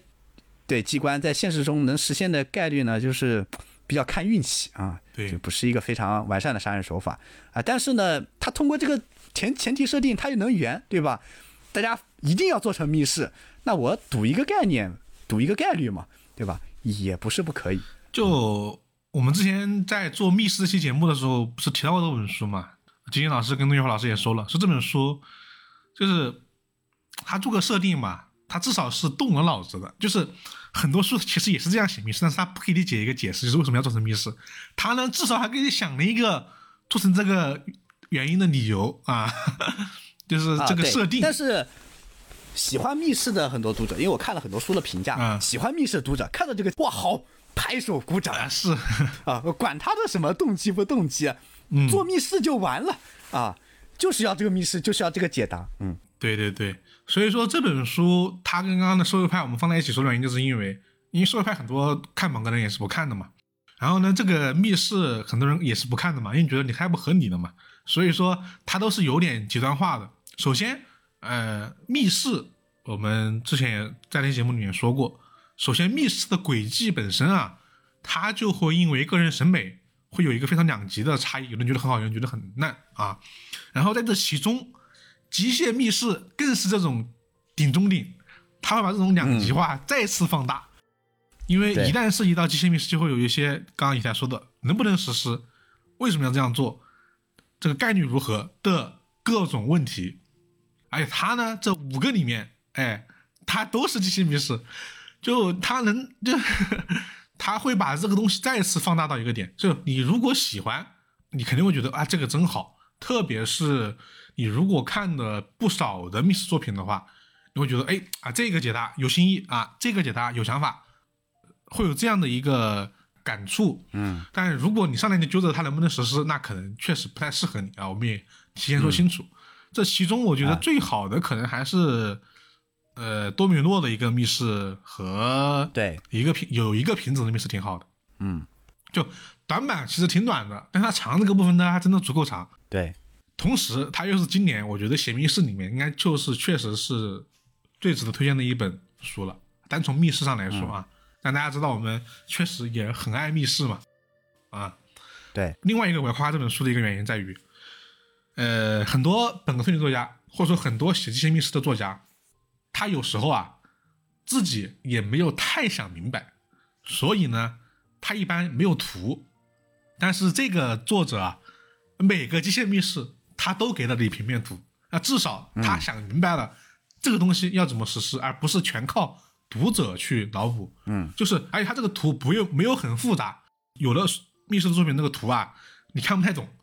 这个呢，就是哎，他给你连线，你能看懂。啊，同时他有图，不是说我一写你去想吧，你想不出来不是我的问题，是你的问题。嗯，这一点上我也是给他加分的啊，就是啊首先作者真的很爱密室，他很在认真的对待这件事情，同时他写出来的这个密室又是好看的，我觉得就是 OK 的啊。嗯，好，那我们说到下一本啊，下一本呢，呃，跟这个有点有一点点相似啊，啊，但有点不太一样啊。这本书是《知念实习人的波利塔谜案》，嗯，也是去年还是前年的日本这个推理榜单的上榜作品啊，很多作家都比较推荐啊。有个原因是因为可能这个故事吧，爱推理的人可能看得更加欢乐一点点嘛。对，这本的推理梗的浓度比《黄金密室》还要多了，而且它不是一种单独说梗，它是在说一种情绪，它是在说一种对，爱。是种推理推理文化，你知道吗？他把推理文化融入了这本书里面啊，还是真的喜欢啊，嗯，不是真的热爱写不出来。对，这个作者本身啊，他是他本来是一个医生啊，就是这个行业的人，他的最畅销的系列叫《天九阴阳的事件病例表》啊，也改编成了漫画，也改编成了很多作品。然后呢，是医学推理啊，角色为主，销量大概一个系列可能有一两百万的销量吧，就那本书可能已经够他吃的了。然后对，啊已，经很畅销了，他。平时也写的一些作品，也都是一些没那么本格、没那么新本格的一些作品。但是这一本，它真的很新本格。首先，它叫玻璃塔啊，你听这个描述就知道，哎，又是一个新本格最经典的、最喜欢的奇奇怪怪的建筑啊。啊，对，首先有一个奇怪的建筑哦，新本格啊，对，这非太标志了啊，对，这个玻璃塔，我们当时吐槽它的平面图，那平面图看的那叫个复杂，就是我刚刚说那种那都不能算平面图了，那立体图立体的不能再再立体了啊！当年看邪屋都没有这么立体，有点看不太懂的感觉啊。嗯这个玻璃塔啊，总共有十一层楼。首先，呃，还有一个负一楼，应该十二层楼。每两层楼，呃，二楼有两个房间，然后呢，三楼到九楼应该是都有一个房间。呃，其次，它就是这个，它这个二层跟三层的房间啊，那个位置是不太一样的，嗯，有一点点螺旋状的感觉，但其实不太一样。然后呢，它这个建筑外面呢都是玻璃啊，看都是玻璃围绕的一个东西。这个玻璃塔呢，啊，就是一个土豪建立的，他呢特别喜欢推理小说，所以建了一个这么一个馆，就他很喜欢信奉格，建了一个这样的馆啊。然后有一天，他就邀请了十个人啊，这里面有作家、有医生、有编辑、有这个灵媒，就是有这种这个法师啊，还有名侦探，哎，嗯。然后就是要素集齐了啊。啊，这是经典推理小说这个职业配置啊，，对，然后他说今天他要公布一个这个秘密啊，这个秘密呢可能会颠覆整个日本推理界啊，嗯，因为这个人他有钱嘛，他又很喜欢收藏这些呃推理小说和手稿嘛，有人猜测说啊对，他可能发现了一本比莫格街凶杀案还要早的推理小说手稿，是真正的世界上的第一本推理小说。啊，这在场所有人可能会癫狂，整个日本推理界都会癫狂，怎么还有这么一本小说的存在？然后他就死了。那不出意外啊，对。他这个故事展开还不是那种凶杀案的展开，它是一个倒叙推理形式的展开。嗯。它开篇是以男主交代了我要怎么杀人，以及他怎么杀的人，然后啊，这个男主也很简单，他就是呃杀了人，然后打电话求救，然后呢他锁好门，躲进自己的房间，听到一群人赶来了，混到人群中进门，然后把钥匙扔在地上，嗯。啊，就这么一个很简单的手法，大家已经看到很多遍了，我都不怕剧透了啊。然后呢，他就开始了，就是大家知道吗？道具推理有一个点就是怎样伪装自己啊，不是凶手，嗯这种全程这种心理紧张感啊就出现了。然后呢，这个时候哎，毫无意外的发生了雪崩，大家都走不开了啊。啊 警察呢也要过几天才来，哎虽然这确实有一个警察，嗯，同时这塔里的十个房间里面，每一个都有一把特制的钥匙，就一对一的。然后呢，同时呢、还有一把万能钥匙啊，当然这个当时这个钥匙在这房间里面嘛，就是男主丢的嘛，嗯嗯对，就这么一个展开。本来啊，你要这个全程啊都是这种倒叙推理的这种展开形式，呃，男主怎么在掩饰自己？就在这个时候，第二天早晨，第二个人被杀了。现场呢，呃，留有血渍，还有很多这种信息点吧。他指向了一个当地十三年前的一起连续凶杀案，嗯这么一个结构。哎，这呢又是一个密室。一开头是倒叙推理，哎走着走着走着发现，哎，又进入了新本格这种推理小说的形式。啊这个人啊，男主知道不是他杀的，呃对他不知道谁杀的啊啊，他又要去破案，因为他的想法是说，哎，既然发生了一起新的杀人案，那么我找到他，把我那起案子嫁祸到他的头上去，那我就无罪了。啊所以呢，嗯他是抱着一个这样的心思来查的新的凶杀案，但是其他人名侦探想的是我要把案子给查清楚，这么一种结构、啊。这个戏剧冲突不就来了吗？对，我觉得这个结构还挺有呃对非意思的常有意思对吧？是吧？后面啊，就是经典的又是第三起案件的发生，然后呢开始呃破案啊，他也不止一次，他也是多重推理的啊，有名侦探，这个男主呢后面意外成为了名侦探的助手啊，他啊他也去破案，还有警察的破案，其中就涉及到了特别多呃本格推理、新本格推理的轨迹啊，因为这是个玻璃塔嘛，是吧？对，怎么说？你能看到了很多新本格作家的影子，应该你看的时候应该也能直接想起来的啊。首先，嗯林世贤的管系列致敬过了，嗯其次，早田庄司的邪屋致敬过了啊，嗯。然后还有这个麻原雄松致敬过了，他毫无避讳，这里面有个名侦探美少女这么一个存在，他就说，哎，自己喜欢喜欢哪些作品，喜欢喜欢哪些作品？嗯，这是直言不讳的在推荐书啊。啊，对，直言不讳。然后他同时这本书的整个节奏，它还涉及到了两个，一个是我们刚刚提到的多动作，一个呢是经典的后期奎因问题，也就是这个线索啊，它到底是不是真的线索啊？推理是不是能够无限延展？就是这本书的要素极其之多，嗯，同时它还不违和。呃，看完之后，我第一反应是一句春晚小品上的一句话啊，原来你小子也这么喜欢新本格，就是这么一种感觉。就就是因为原来你也看新本格，，因为他平常的作品里面，你感觉他就是不是这种作品风格的人。这是我看到的一些啊，写的都是一些嗯呃带推理要素的作品，不会给你这种一枪一码的来破案。但这本书你发现，哎，好家伙，他居然都看过，而且他能把这个点给玩出来，我会觉得说，呃，真让我挺意外。然后，特别是当你也看了那么多的谢本格作品之后，你会觉得，嗯，我们确实都是喜欢推谢本格的人，就这种感觉会给你。嗯啊，当然他作品本身好看的啊，这也是基础啊，因为他用的这些点，他都用的挺好的。嗯，嗯。我之前看网上对这本书的一个评价啊，就是非常经典的，就是写给推理爱好者的一封情书啊，是对对对，虽然说这个这几年情书特别多，但是呢，情书太多了啊，但是呢这句话又确实特别适合这本 小说。呃，我记得当时《你的行人》看完之后，好像也说过类似的话，就是说啊，能看出这本作者对推理小说的这个热爱啊，确实有很多很经典的元素，让你能够回想起很多当时初看这些作品时候的感觉，就是就是这样吧，嗯。嗯然后最后呃怎么说呢？又发现了一个自己曾经在构思的点子被人给写过了，因为我当时就有想过一个说，先写导戏推理，然后呢一半的时候进入正常叙事。当时我在想怎么去把它完善完善，就是创作创作。然后那天我一打开玻璃塔，哎，怎么回事？原来点子啊，就是总有人想的比你早，还是要多看。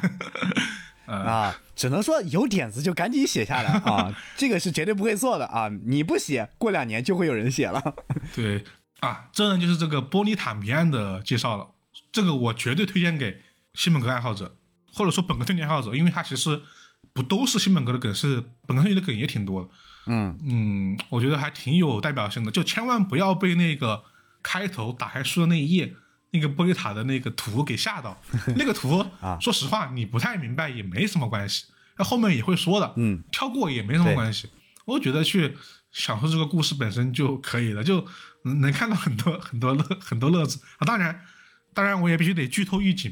因为他有的点他说的太直白了，他甚至给你剧透了那本书啊，就是 他没有直接说，但是我觉得也差不多了那种感觉，嗯，因为他推你的时候用到那本书的梗，这个大家可能会注意注意啊。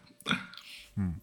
其实很多时候就是一些本格小说经常容易被它的，比如说它的平面图，比如说它的一个非常长的人物介绍表，对，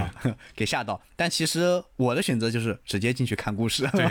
要 忽略这些。如果说一个作品足够好的话，其实不需要看这些东西，很自然能记住人物，并且融入故事。对，还有是有时候放这些图是为了让有一些愿意看这些图的人去看的啊。对，有的读者很享受这种完全公平的。猜答案嘛，就你图了不给我要骂你了这种是很多的啊。对 对，但你其实不看不影响。对，其实你不用被图吓到啊。比如说我之前就曾经被钟表馆的图吓到，对，后来发现啊，就根本不需要看那个图。钟表馆是我觉得是馆系列里面，这 确实挺不需要看的一本图。啊，这一本就说到这儿。嗯嗯，好，下一本啊，就是我们今天第一本啊，也是最后一本国产作品。嗯。呃，就是南山的《寻找金福珍》。对，啊，这是一本在豆瓣连载的小说。是，呃，它的一个标志，它就是以女性视角写展开的一个关于犯罪的一个故事。嗯，可以说推理浓度啊啊呃没有多少啊，因为它核心还是以一个连载的技术为展开的。对，呃，主角呢金福珍。呃，是一名母亲，也是一位妻子。嗯，她的生活是麻木，甚至有些挣扎的。对啊，她是一位来自乡下的这个女性，然后跟丈夫结婚之后，可以说夫妻感情已经几乎冷到了冰点啊。丈夫对她没有什么兴趣，然后呢，平时还要照顾半身不遂的婆婆。嗯，啊，婆婆对她的态度呢就更加的恶劣，基本上就是脏话不离口。就一直在骂他，而金福珍的脾气呢，又是带有一点点的自卑心理的，他几乎就是打不还手，骂不还口。嗯，呃，他唯一的生活的希望就寄息在女儿身上。他的工作呢，也没有说多么的顺利。他在一家皮包店做这个呃导购员的这样的一个工作，但是同事对他也基本上是属于呃看不起，甚至经常还欺负他啊，甚至有霸凌他的这种情况出现。是，应该说他在。无论是家庭、工作还是自己人生上，都是过得很麻木、很挣扎的这样的一个人。嗯，呃，他唯一的生活希望就是自己的女儿。而在有一天呢，这个变故来了，就是他走在我半夜加班回家的路上呢，突然被一个陌生男性啊，然后用一根绳子啊，直接给勒晕过去了。嗯，啊，这名男性的目的其实就是抢劫杀人。呃，但是呢，金福珍啊，可能是运气比较好，他这下。只是把他勒晕了，但并没有勒死他。等这个男人在把他的尸体拖到一个垃圾堆之后呢，就金福珍就恢复了意识。因为这个男性啊，就是把他的尸体拖到了这个垃圾堆的旁边。嗯，呃，但是因为金福珍本人比较胖，所以这个男性把他拖过去之后啊，自己也是非常累啊，就倒在地上休息一会儿。然后呢，这个时候金福珍恢复了意识，就抄起了自己平时店里用来就是给。皮带啊，就是这皮制品用来打洞的一个锤子，嗯，然后直接一锤就抡到了这个男人的太阳穴，啊，他当场就死亡了。金文珍摸了啊，就没有呼吸，没有脉搏了。然后这个时候他意识到自己杀人了，啊，这个本来就不如意的生活，突逢这个巨大的变故，接着呢，金福珍就踏上了这个逃亡之路。是逃亡之路也是一路的。坎坷，但是这个剧情啊是不断的这个呃跌宕起伏的发展、嗯。啊，因为我们刚刚提了，它是一本连载式的小说啊，所以会有一种啊，你每一章会像这个剧情过山车一样啊，就不停的在这个剧的这个高速的发展中。是。啊，就是他金福镇踏上了一段像是公路电影一般的这个旅程，嗯。他的一个逃亡，嗯，呃，故事呢主要就是这样的一个形式进行进展，可以说是一口气看完啊，哼可以说是非常的嗯这个流畅啊，这个你刚刚提到这个故事发展进度啊非常的快，然后呢基本上也是过山车一般的体验，而对于人物的刻画也是比较这个入木三分的，应该说作者肯定是呃有生活的，对，作者是一个跑警察方和案件的一个记者。嗯，对，呃，他对于人物的刻画以及尤其是乡土、农村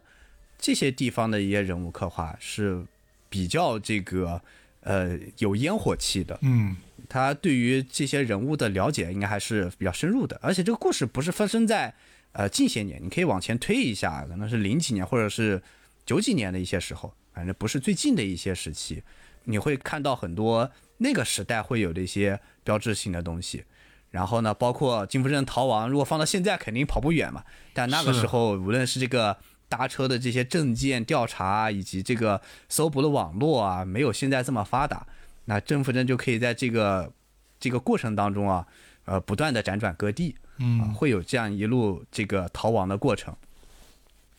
然后这个书好像是我看的评论，好像是说影视版权已经卖出去了，啊，我觉得应该是。应该没问题，肯定能卖出去。啊，我觉得没有什么问题，只是作者写的时候可能考虑过这一点，他的其实场景感很强，嗯，这本书的场景感很强，就是一幕一幕的发生，虽然伴随着这个呃金福珍本人的心理这个思维的这个变化是有很多的，但是他场景感是比较强的，或者说镜头感比较强。可能作者一开始有想过这一点，就是大部分的评论和我自己看完感觉就是在看呃国产犯罪剧啊这样的感觉。嗯这个感觉比较强烈吧。我觉得这应该是有意为之吧，因为写这种悬疑向的作品的方向可能是这个样子。嗯，而且他的很多的一些描述啊，是带有一些这种现实感很强的，或者说他走在现实和猎奇的这个嗯，这个中间那个钢丝上面的，就你往再过激一点，还可能就是猎奇了。就他很细致的去描述了，比如说，呃，金福镇杀人的时候一些相对来说比较细致的一些场面啊，以及呃，他一路逃亡之后那个狼狈的那个形象啊，就是各方面描写的是非常细致的。然后他也刻意在烘托，一方面可能为了让你就是追求一些这个怎么说呢，刺激的这种场面吧。然后呢，也是追求作品上更多的一些真实感，啊、所以说他在这个中间吧，算是在这个走钢丝的一个情况。嗯，呃，我觉得这本书优缺点都特别的明显。我甚至可以先说缺点吧。这本书缺点就是，首先，呃，它的很多故事内容的呈现，它不是一个非常小说化的呈现，有时候是一些很直白的文字给讲给你听的。其实有时候在阅读感上不是那么的好。然后其次就是，呃，这这本书的前半部分虽然是以金福生为视角的，但是后面其实走向了一个十几年前的一个连环的杀人案。嗯，然后呢，这里面又涉及到一个新的人物啊，一个流浪汉，导致这个比重吧也是有一点点，我觉得没有安排太好，这其实都是问题。对，但是我觉得这是他本身作为网络连载小说的一个，算是一个通病吧，啊，因为它不是一口气写完，它是一章一章连载的。对，所以整个节奏的安排其实没那么的，就是你整本书看下来可能稍微欠缺那么一些。当然，看的过程中是好看的，嗯，但是呢，这本书的优点，我觉得又是足够让我印象深刻的。首先，呃，女性视角不说了嘛，它当年是女性视角的最佳新人奖，呃，然后其实就是它扎深这个本土的我们这个背景嘛。其实它，我觉得它描写的很多地方，大家应该都是能见到的一个场景，嗯，比如说乡村里的一些场景，比如说一个问题就是大家为什么白天看不到流浪汉啊？因为流浪汉其实白天的出来活动确实是呃比较少的，嗯，然后包括它里面提到了一个情形，就是在于说夜晚的菜市场啊是有很多流浪汉居住的。我我觉得你如果写悬疑作品，如果要写这种类型的作品，能够有非常强烈的，就是中国的一些呃时代的一些特色一些东西是很重要的，因为呃大家你看，比如说欧美的悬疑、日本的悬疑，大家都有，你写除了技法上的这种优势之外，你总有一些自己的东西吧。我觉得同样来说，漫长的告别也是因为这一点才能够让那么多人的喜欢，嗯，因为很多人其实是有同样的感触的。当然，他这个可能大的时代背景稍微缺失一点点，他可能是在一个更加小的一个呃视角之上。对，他其实没有标明是具体的哪一年或者说哪一个时代的这样的一个时间点，还是没有在小说里面写明的。但我们可以感受到大概是在一个什么时期啊，反正不是，就是这几年是肯定不是的啊。然后，其次我想说的一个点在于，其实这本书开头让我觉得看下去就是一段话啊，这段话就是金福珍这个名字啊，他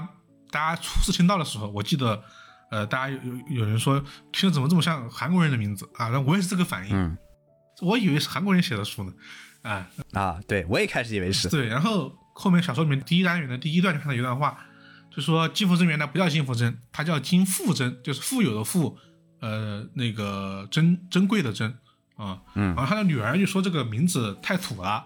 是生下来的，她的丈夫也说，呃，你妈本来就生下来的，然后呢，她甚至连当时她可能连镇上都没有去过。啊，他们就建议他们去改名字啊。丈夫呢就，呃，一边就是剔着牙，一边说，哎，你就去改改名字，你就改改户口本，改改这个结婚证就 OK 了。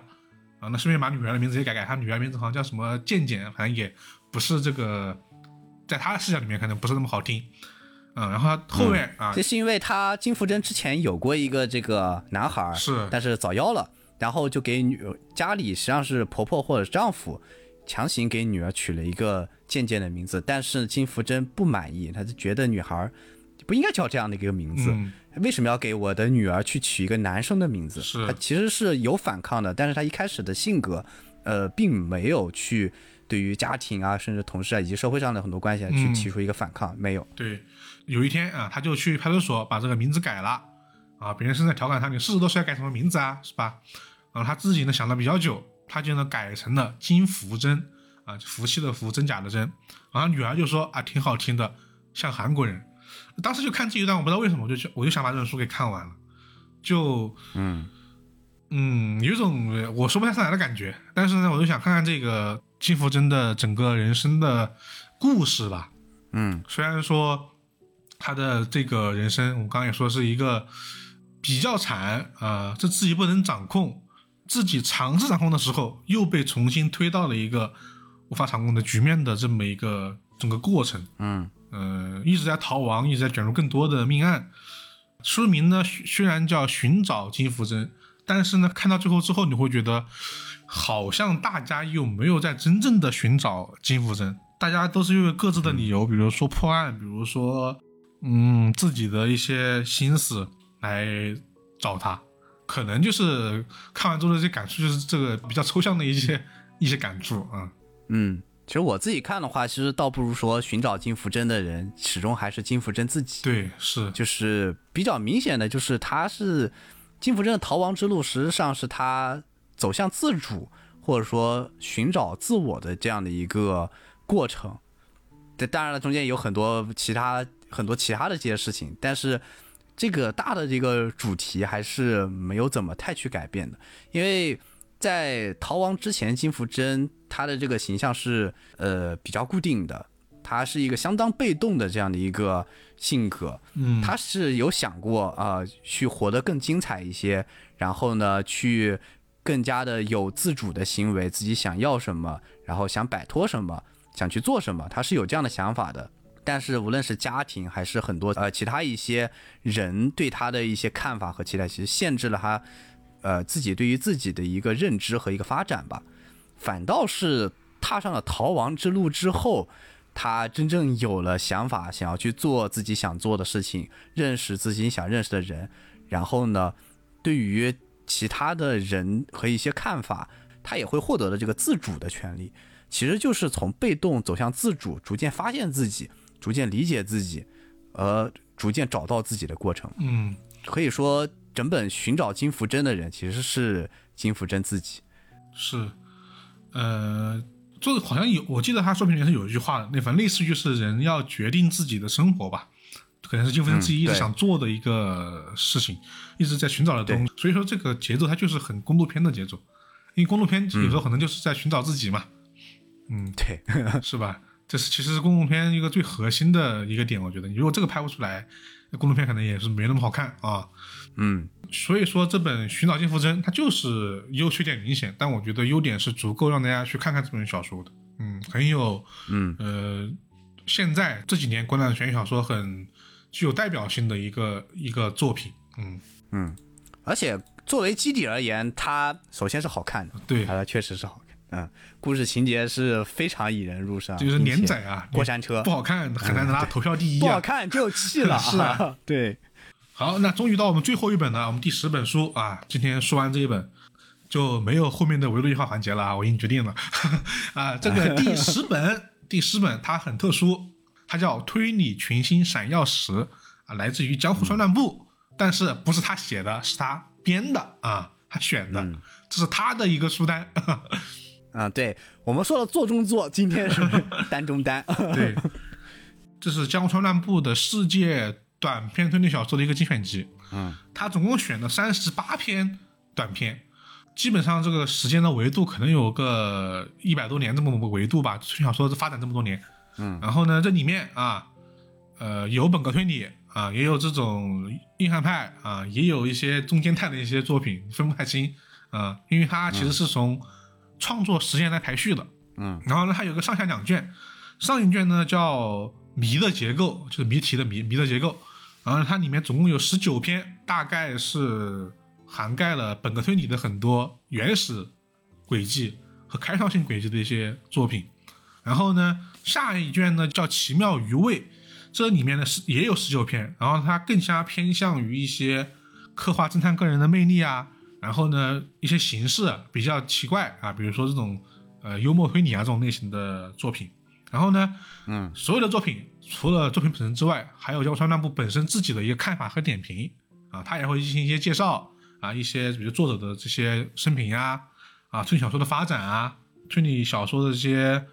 呃技巧啊。啊，但是江川乱步啊，毕竟是本科推理人啊，别人不剧透的啊，呃，他也没有说剧透的点评，对。嗯。呃，这你看完这些书，呃你看完这个书，你应该会对推理小说有一个脉络的了解。然后呢，嗯，这里面呢有冷门的作品，也有热门的作品啊、比如说热门的就是比如说爱伦坡的呃是谢德信啊，比如说柯南道尔的红发会啊、还有这个杰克·福追尔的逃出十号牢房，嗯，然后也有一些比较冷门的作品啊，比如说这个呃洛克斯的密室里的行者，比如说呃格罗勒的奇怪的踪迹啊这些作品啊都有。嗯啊，呃，为什么把这本书放到这本书单里面呢？说说理由啊。嗯，其实今年我们真相必读出了一个系列嘛，推理名词系列嘛。然后这个系列我们介绍了暴风雪山庄啊、叙事性轨迹、嗯、设定系、密室这四期作品。然后，因为我们都是从一个推理名词出发，然后从一个初入门的角度来聊这个名词的嘛。呃，然后我发现大家的评论里面啊，其实大家还是对这种比较基础的概念很感兴趣。所以我觉得这本书，哎，它还是挺适合大家去看看的，因为里面的很多篇目啊，它是这个类型，它虽然老，但是它是这个类型的原点啊。比如说，嗯呃，杰克·福崔尔的《逃出十号牢房》，它是一个呃从密室里面消失轨迹的一个非常经典的轨迹啊。嗯，然后包括里面奥斯汀·弗里曼的《布罗斯基谜案》，它是盗窃推理的一个起始的一个原点之一的作品。然后包括艾伦·波斯写的信啊，包括呃这里面呃诺霍斯的密室的行者，也能让你想到很多日本作品的一些分尸的轨迹。啊，所以说加上他张川乱步自己的一些点评嘛，是你能看到推理小说这么多年来如何演变至今吧。然后里面有很多这种异异色的一些非常规，但是其实也挺好看的一些呃作品。当然里面也有一些现在看来非常无趣，我觉得只能到两星三星的作品也是不少的。因为这本书今天我看到的时候，说实话听这个名字啊，我觉得我还不太喜欢什么推理剧情闪耀时，有点俗气。然后我去看了之后，发现里面其实很多篇目，呃，一些我没有看过的篇目，呃，还是选的挺有意思的。嗯嗯，不过从里面的作家来看，确实是群星闪耀时，没没有什么太大问题 啊。也确实呢里面都是这个当年的这个级别的开创者，对开创者，基本上都是这个类型的开拓者。嗯啊，或者说这个呃第一个写这种类型的人。对，而且这本书其实最后还附了一个推理作家谱系的一个表啊，一个说，如果你真的想看。就是推理史啊，或者说了解推理小说的发展脉络的话，你结合这些短片，然后再来看这张表啊，可以说啊，不说你能够了解那么非常仔细，起码你已经有一个大概的这个框架了。是，所以我就觉得说，在我们的节目之外啊，大家如果感兴趣，其实这个类型的作品还是挺适合去看的，因为我觉得这一本啊，比他之前出的那一本《江川乱步的轨迹集成》。更加适合大家一点点，嗯，因为那个轨迹集成吧，你如果看的不够多，你还真是不太能够了解江川乱步在说什么，嗯，然后那本可能也更加适合你，如果有创作或者说想研究更深的那种心思的话，比较适合一点。但这本我都觉得它比较适合，嗯，你可能看了一些书，但是对整个发展没有太了解，或者说你对这方面有兴趣的，有些作品也挺适合你入门的。啊，所以就推荐推荐啊，关键是能找到你可能会很喜欢的作家是啊，无论是杰克·福瑞尔啊，这大师级别的，还有一些其他一些呃作家啊，可能柯南道尔你也我也看过了，但是这个表里面呃你可能之前听过啊，但是呢没有真的看过他的作品哈，呃这个大名在外，但有可能你你恰好看这篇短片，那觉得很有意思，非常适合你，你可以去看他其他的作品，嗯啊。也是非常合适的。对，哎，所以啊，这是我们书单的最后一本啊，《推理群星闪耀时》。这呢，我们就把整个书单说完了啊，也说了挺久了。对，是没有想到十本书居然说了这么久。我讲到了的，就稍微介绍一点点。我们两个人，我们两个人再稍微说两句啊，可能就到了这么一个长度。嗯，每年呢，因为成为一个定番的节目吧。呃，在每年的这个年末，或者说下年的年初，啊，我们都会出这么一期节目来。啊，今年这个推荐书单看完，不知道大家什么感觉啊？因为今年其实很多，呃，比如说民营馆啊，石老师也出了一个这个榜单嘛，嗯，然后豆瓣每年也有这个榜单，然后还有其他渠道也有一些榜单，啊，大家看完之后，可能我觉得可能有人会觉得说，感觉没什么惊喜，就这么几本啊，有点平庸啊，嗯。放在以往啊，我想法可能跟大家有点类似啊。我觉得啊，都到年底了，怎么着给大家整个冷门的啊，没有捡起的。那其实今年我看了也不少啊，但是呃，今年想法有点不太一样吧。首先，嗯，我觉得这几年国内出版的推理作品确实质量很高。嗯，比如说《黑牢城》是二零二一年的三冠王，《名侦探的献祭》是去年的这个。本科推理的这个榜单第一，其他榜单也是前三的一个作品。然后呢，还有一些，比如说这些榜单前五的作品，比如说这个《故的来访者》《献给名侦探的死亡》，这么多书啊，它都在二零二三年出版了。嗯，就这一年真的是能打的作品实在是太多了。而且我们今天的榜单本格作品尤其多，是啊，是因为。本来我们确实是希望各个类型都能兼具的，但确实今年这个本格小说它百花齐放，嗯，这也没有办法。对，它这个本格本身就囊括了这么多类型啊！你看求职、历史推理，嗯，然后真实案件改编，然后再加上密室，再加上建筑轨迹啊，这就已经很多了。对，所以说真的不是今年选的没什么惊喜，是因为。他们就是都很厉害，我觉得没有争议是正常的。这都是这两年的评分很高的作品，今天一起出版了。我觉得对于国内的推理小说爱好者来说，这其实是一件好事儿。放在以往，你真的，我觉得，比如说《名侦探的献祭》这本书，放在以前可能真没这么快引进。嗯，呃，这么多本书，我们刚提到这么多本，我大概算了一下，都是来自于不同的出版社，我没记错的话，这么多本格里面。没有两本是一个出版社的，哦，你这么一说，好像确实是我之前看这个表单的时候，我也没有特别在意，但好这样好像确实，对，可能唯一这个《伯尼塔谜案》跟有一本可能是重合的，但我觉得就算是这样，也足够证明这今年出了这么的这些推理的小说是多么的百花齐放。我觉得，嗯，那更应该把它放在一起给大家看，因为如果这些好作品不能推荐给更多人，来安利更多人来看来喜欢推理小说，那不是本末倒置了吗？我觉得就是这样的。然后，呃，至于一些其他的啊，我们觉得同样有意思的一些作品，我们会在以后的节目里面也会啊推荐的。还有美系有一些别的栏目嘛，嗯嗯然后另外一件事就是，除除了这个我们年终推荐的书单之外，我们呢还会整理另外一个书单，那就是我们今年真相壁炉每期节目啊一些重点提及的作品，我们会单独列一个书单。比如说第一期嗯怪人二十一面相，格雷高森永案的消失的怪人二十一面相，比如说呃我们后面提到的从死刑台生还啊，比如说我们呃还提到的我们读书节目里面的很多作品啊，比如说这个隐秘的涂鸦啊，这个情迷，我们会把它列在列成一个单独的书单，可以在节目简介里面查看，也可以去关注我们的微博真相壁炉，里面也会放出一个这个长图版的书单，两个书单都会放、啊，大家有兴趣可以去关注一下啊。当然，这个书单里面不会放我们之前那些名词系列里面的那些书啊，因为 那些书太多了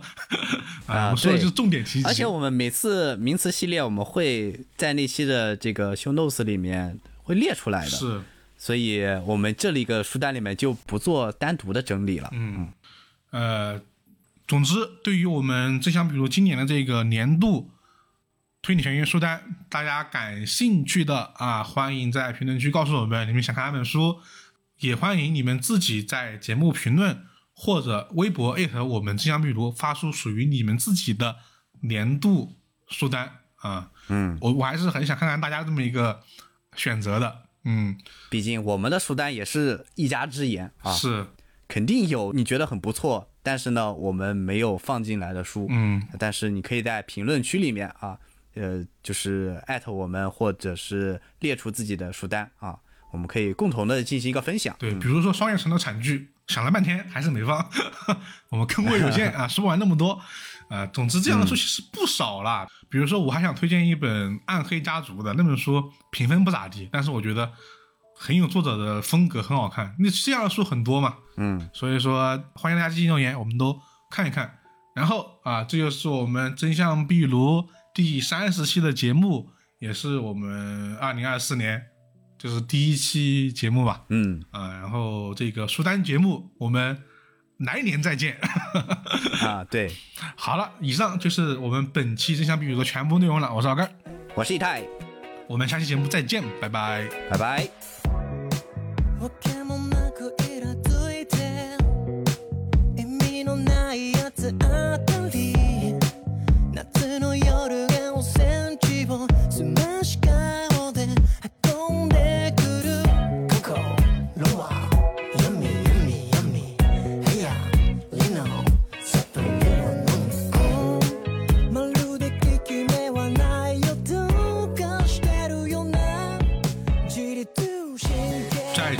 最后，再次感谢以下这些朋友们的赞赏。：D A G I S A F I N、朝如青丝暮成雪、冒险团子、S H I N E Z H Y、大坚果果果果果、野鹿棉山花、迷你鲨鱼小吃、皮卡下划线 R U R Y、玉手洗贡丸、甘蔗如螺、十四四十四、图巴格、卢卡七七七。这么晚了不想睡觉，教授的蛇、金竹连耶、特雷西二零二三、S H A R O N 下划线 X、A N 下划线 F M 零 O、豆小丸、W 桑鱼丸 W、一二陈皮、张信哲圈外女友、二十四 K 金南瓜、L Y F Z S，这一刻努力了吗？再次感谢以上这些听众朋友们的赞赏。也感谢所有听众朋友们这一年来对真相壁炉的支持。我是老根，我们下期节目再见，拜拜。